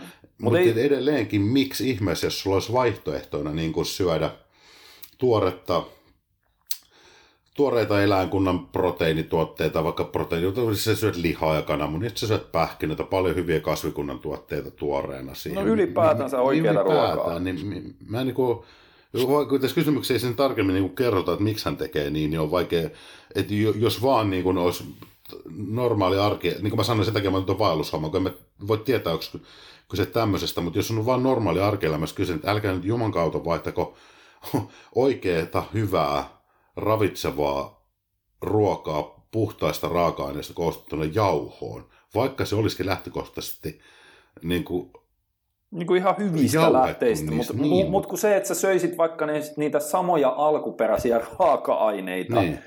suoraan sellaisenaan, niin mä voisin ihan niin kuin, tiedätkö, melko varmasti väittää, että jos sä syöt vaikka ne kaurahiutaleet, tai sä syöt mm. ne pellava siemenet, tai sä syöt ne, olikohan tuossa jotain kananmunajauhoa tai jotain, Joo. sä syöt ne kananmunat sen sijaan, että sä otat jotain niistä valmistettua jauhetta, niin mä väitän, että siinä matkalla kuitenkin varmaan jotain niin kuin häviää niistä mikroravinteista tai jotain. Ehkä siinä se ei ole niin no, tuoretta ja niin edelleen. Tuore niin, ruoka on ihan syystä arvossaan ja arvostettua. Niin. Että kyllä, kyllä niin kuin, jos, jos miettii vaikka, että sä, sä syöt niin kuin, sä koostaa, mä yritän itse paljon, toki nyt kun syö tosi paljon kasvispainotteisesti ja näin poispäin. Mutta et se, että sulla on esimerkiksi kasviksi aina satokauden kasviksi siinä tuoreena. Mm, mm, totta, joo. Aa, se on, se on niin kuin elämys jo sen perusteella, miltä, mikä niiden vihannesten tai kasvisten niin rakenne ja maku on. Mutta sitten ne on myös huomattavan mikroravinnerikkaita silloin, plus halpoja. Jep, et, et, et niin kun, mä en oikein, miksi pitäisi oikein hyvä ruoka korvata jauheilla? Joo, et ei se... Vaikka ne on jauhettu siitä joskus olleesta, tai tavarasta, mikä on joskus ollut oikeaa ruokaa, enää mm. se ei sitä ole siinä pussissa. Siis niin kuin toinen äh, ihan yksittäinen esimerkki, mikä tulee mieleen, että jos sulla on vaikka sanotaan hampaiden kanssa jotain ongelmaa, mm. tarkoitan silleen, tai sulla on jotain leukakipua tai jotain, Aa, niin, sä et voi, niin. niin, että sä et voi pureskella, niin joo, silloin mä ymmärrän tollasen, mutta edelleen, jos mikään ei estä sua syömästä vaikka noita täsmälleen samoja ruoka-aineita, mistä tuo huoli on sitten niin kuin jauhettu, niin Joo. vedä mieluummin niitä täsmälleen samoja ruoka-aineita alkuperäisessä muodossaan kuin niistä jauhettua mössöä. Kyllä, ehdottomasti. No. Mutta uh, hei, meillä on viimeinen, oh. meillä on viimeinen ravintoaiheinen Horis. Vähän niin kuin Boris, mutta ilman sitä alaviivaa siinä. Joo, niin on. Petteriltä tämä onkin joskus kysytty muistaakseni V-logissa, mutta täysin kuvitteellinen tilanne ja viisi eri ruoka-ainetta, joilla pitäisi sitten olla loppuelämä. Esim. kananmuna, lohi, peruna, jne. Kiitos hyvästä podcastista. Haluatko heittää siihen jotain? Nämä on näitä just niinku muka muka kuvitteellinen maailma. Niin, heitä sinä ensin. Mä oon joskus tähän vastannut, mutta tämähän aina se pitää muuttuu. Niin, ajan. siis toihan pitäisi periaatteessa vähän käydä läpi silleen, että mistä, jos sulla on vain viisi ruoka-ainetta, mitä sä saat, ja ne ei ole tyylinen, että yksi ruoka-aine on joku hueli, missä on sitten itse se, niin, niin tota, se pitäisi mieluummin miettiä siltä kannalta, että mis, mi, mistä sä saat mahdollisimman kattavan ja monipuolisen mikroravinneprofiilin, että sä pysyt ylipäänsä hengissä sillä loppuikässä. Joo. Tai no ehkä sun loppuikä on sitten hyvin lyhyt, niin. jos sä et saa. Siis silleen se voi olla kaksi vuotta. Tämä on tällä hupi-hupi kysymys, että, että jos miettisi vaan, että mitä haluaisi syödä, niin se olisi vähän eri asia kuin se, että mitä kannattaisi syödä. Yksittäis... Mutta se liittyy kyllä toisiinsa. Mietin normaali ihmisellä, että jos sä valkaat teknisesti hyviä ratkaisuja siihen omaan korjaan, ne on semmoisia, että kahden viikon jälkeen ei vittu enää jaksa loppuelämä pitäisi syödä. Mä etän ton pois, mä en tota mä en syö enää yhtään. Niin, no se on totta joo. Sehän on, sehän on aika, se oli hauskaa se Martian, The Martian-leffa, toi, joo. se, missä se jää sinne, sinne tota Marsin asemalle niin kuin vähän yksinään. Toi, mikä se näyttelee? Matt Damon Joo. siinä. Niin se, että se kasvattaa siellä ihan perusperunaa, mm. valkoista perunaa. Ja mä lueskelin siitä vähän, niin y- peruna on niin kuin parhaita yksittäisiä ruoka-aineita, jos, jos jouduttaisiin syömään pitkiä aikoja vaan yhtä ruoka-ainetta. Että sillä pystyy ihminen pysymään hengissä paljon paljon pidempään kuin Joo. että se tai mä tiedä, kyllähän sekin, mietin, joku punainen liha, niin siinähän olisi niin kuin eri vitamiineja ja siinä olisi proteiinia, siinä olisi rasvaa, hiilari ei sinänsä tarvita ei. välttämättä. No ei, mutta... ei välttämättä, mutta tiedätkö sä tarvitset kuituja? Niin, niin, jostain se olisi ihan kiva. Punaista että... lihaa nolla kuituu, niin niin tota, noin mä veikkaan, että 15 vuoden jälkeen niin saattaisi alkaa tuo suolistus vähän tuntua. Se voisi olla jo vähän heikko Puolet tilanne. syöpään. Kyllä. Joo, siis sehän, on, sehän, sehän nostaa suolistosyövän riskiä, että jos sä et saa riittävästi kuitua ja syöt paljon punaista lihaa. Joo. Siis nimenomaan se, että sä et saa riittävästi kuitua, joka ajaisi sitä tiedätkö, niin kuin pois mätänemästä niin. sieltä suolistosta sitä lihaa. Kyllä. Mut se, en mä tiedä. Siis tähän menisi joku tällainen, heitetään ihan hatusta, että vaikka lohi, kananmuna, mikä olisi hyvä, varmaan peruna, öö, sitten joku, viha, joku erittäin hyvä joku vihanne siihen. Joo. En mä tiedä, onko brokkoli nyt parhaasta. Mikä olisi paras joku tuollainen vihreä vihannes, missä niin, olisi kaikkein joku, monipuolisimmin? Joku, niin, joku, joku syvä vihreä salaatti, niin. se olisi siihen. Niin. Sitten ehkä joku... joku... Vaikka Kiinan kaali tai joku, tai joku toi lehtikaali, anteeksi. Niin, mä en tiedä, sitten, sitten mielellään ehkä joku vähän erivärinen hedelmä tai joku. Niin. Et, et ihan off the top of my head joku tämän tyylinen ratkaisu, mutta tämä nyt on täysin kuvitteellinen muka muka kysymys. Että, tämä on ihan täysin. Että en mä itsekään osaa mielikin muuttua niin paljon, että mitkä on kivoja aineita. Mm, mm. Aineita syödä niin tosi vaikea. Mitäkään mun koriin varmaan menisi esimerkiksi mustikoita. Sitten Aa, oikein menisi, hyvä, joo. Menisi, tota, no, varmaan kauraa. Joo. Se on aina hyvää. Sitten sinne saattaisi mennä jonkun sortin pähkinä. Joo. Ja sitten mun suosikki on aina cashew-pähkinä, niin se menisi sinne. Sitten sinne menisi varmaan härkäpapuja ja linssejä. Tai sitten mä vaihdan linssit vaniljajäätelöä. Itse asiassa mä, mä perun mun, mä heitän sinne, että mun viisi ruoka-ainetta on pizza, donitsi, niin. hampurilainen, jäätelö niin. ja muffinsit. Niin. Jos saisi vaan syödä viittä, kun ei tässä ole määritelty, että se on ei, loppuelämä sen ajan, niin no se loppuelämä voi olla hyvin lyhyt, mutta on paha hauskaa ainakin. On ainakin. helvetin hauskaa. Saanko vaihtaa Donitsit Netflixiin?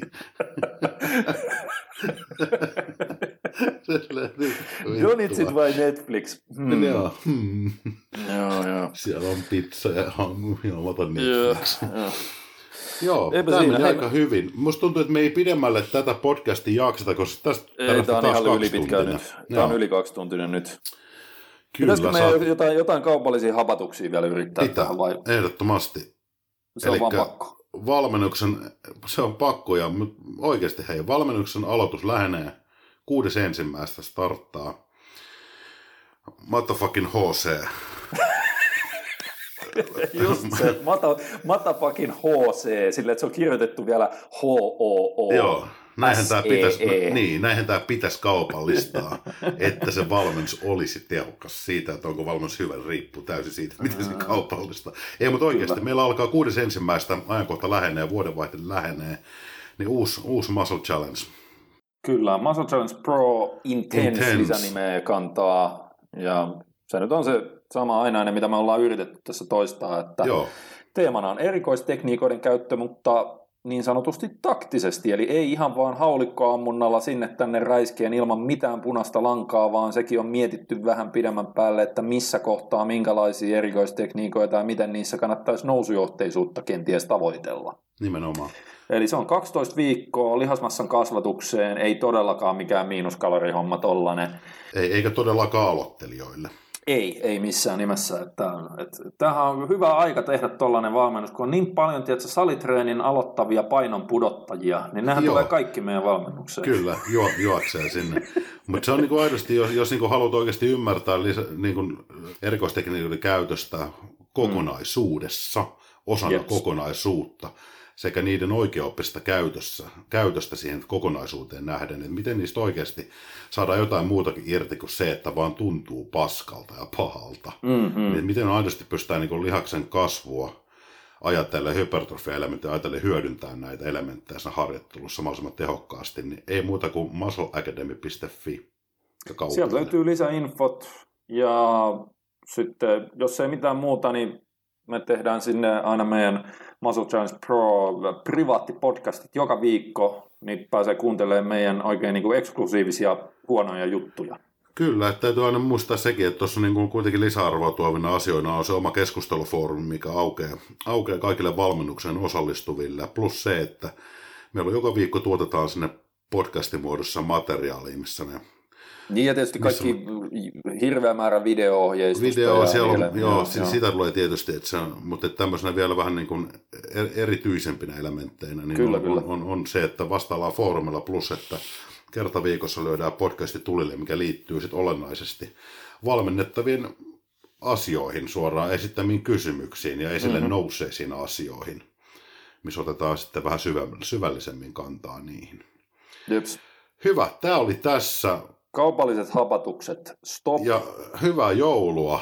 Oletetaan, nyt mä lyön paineita uutille, että tämä on uutinen ennen joulua. Mä en halua toivotella ihmiselle joulua nyt Tapanin päivänä. No, no. Joten hyvää joulua kaikille kuuntelijoille. No voi Ja saatana, tota nyt noin- mun pitää ruveta No niin, pitää. Ja tota noin, ei muuta kuin kinkkua, laatikoita ja rosollit naamari ja me palataan asiaan joulun jälkeen. Mm, Todennäköisesti juu. Joskus. Kyllä. Adieu.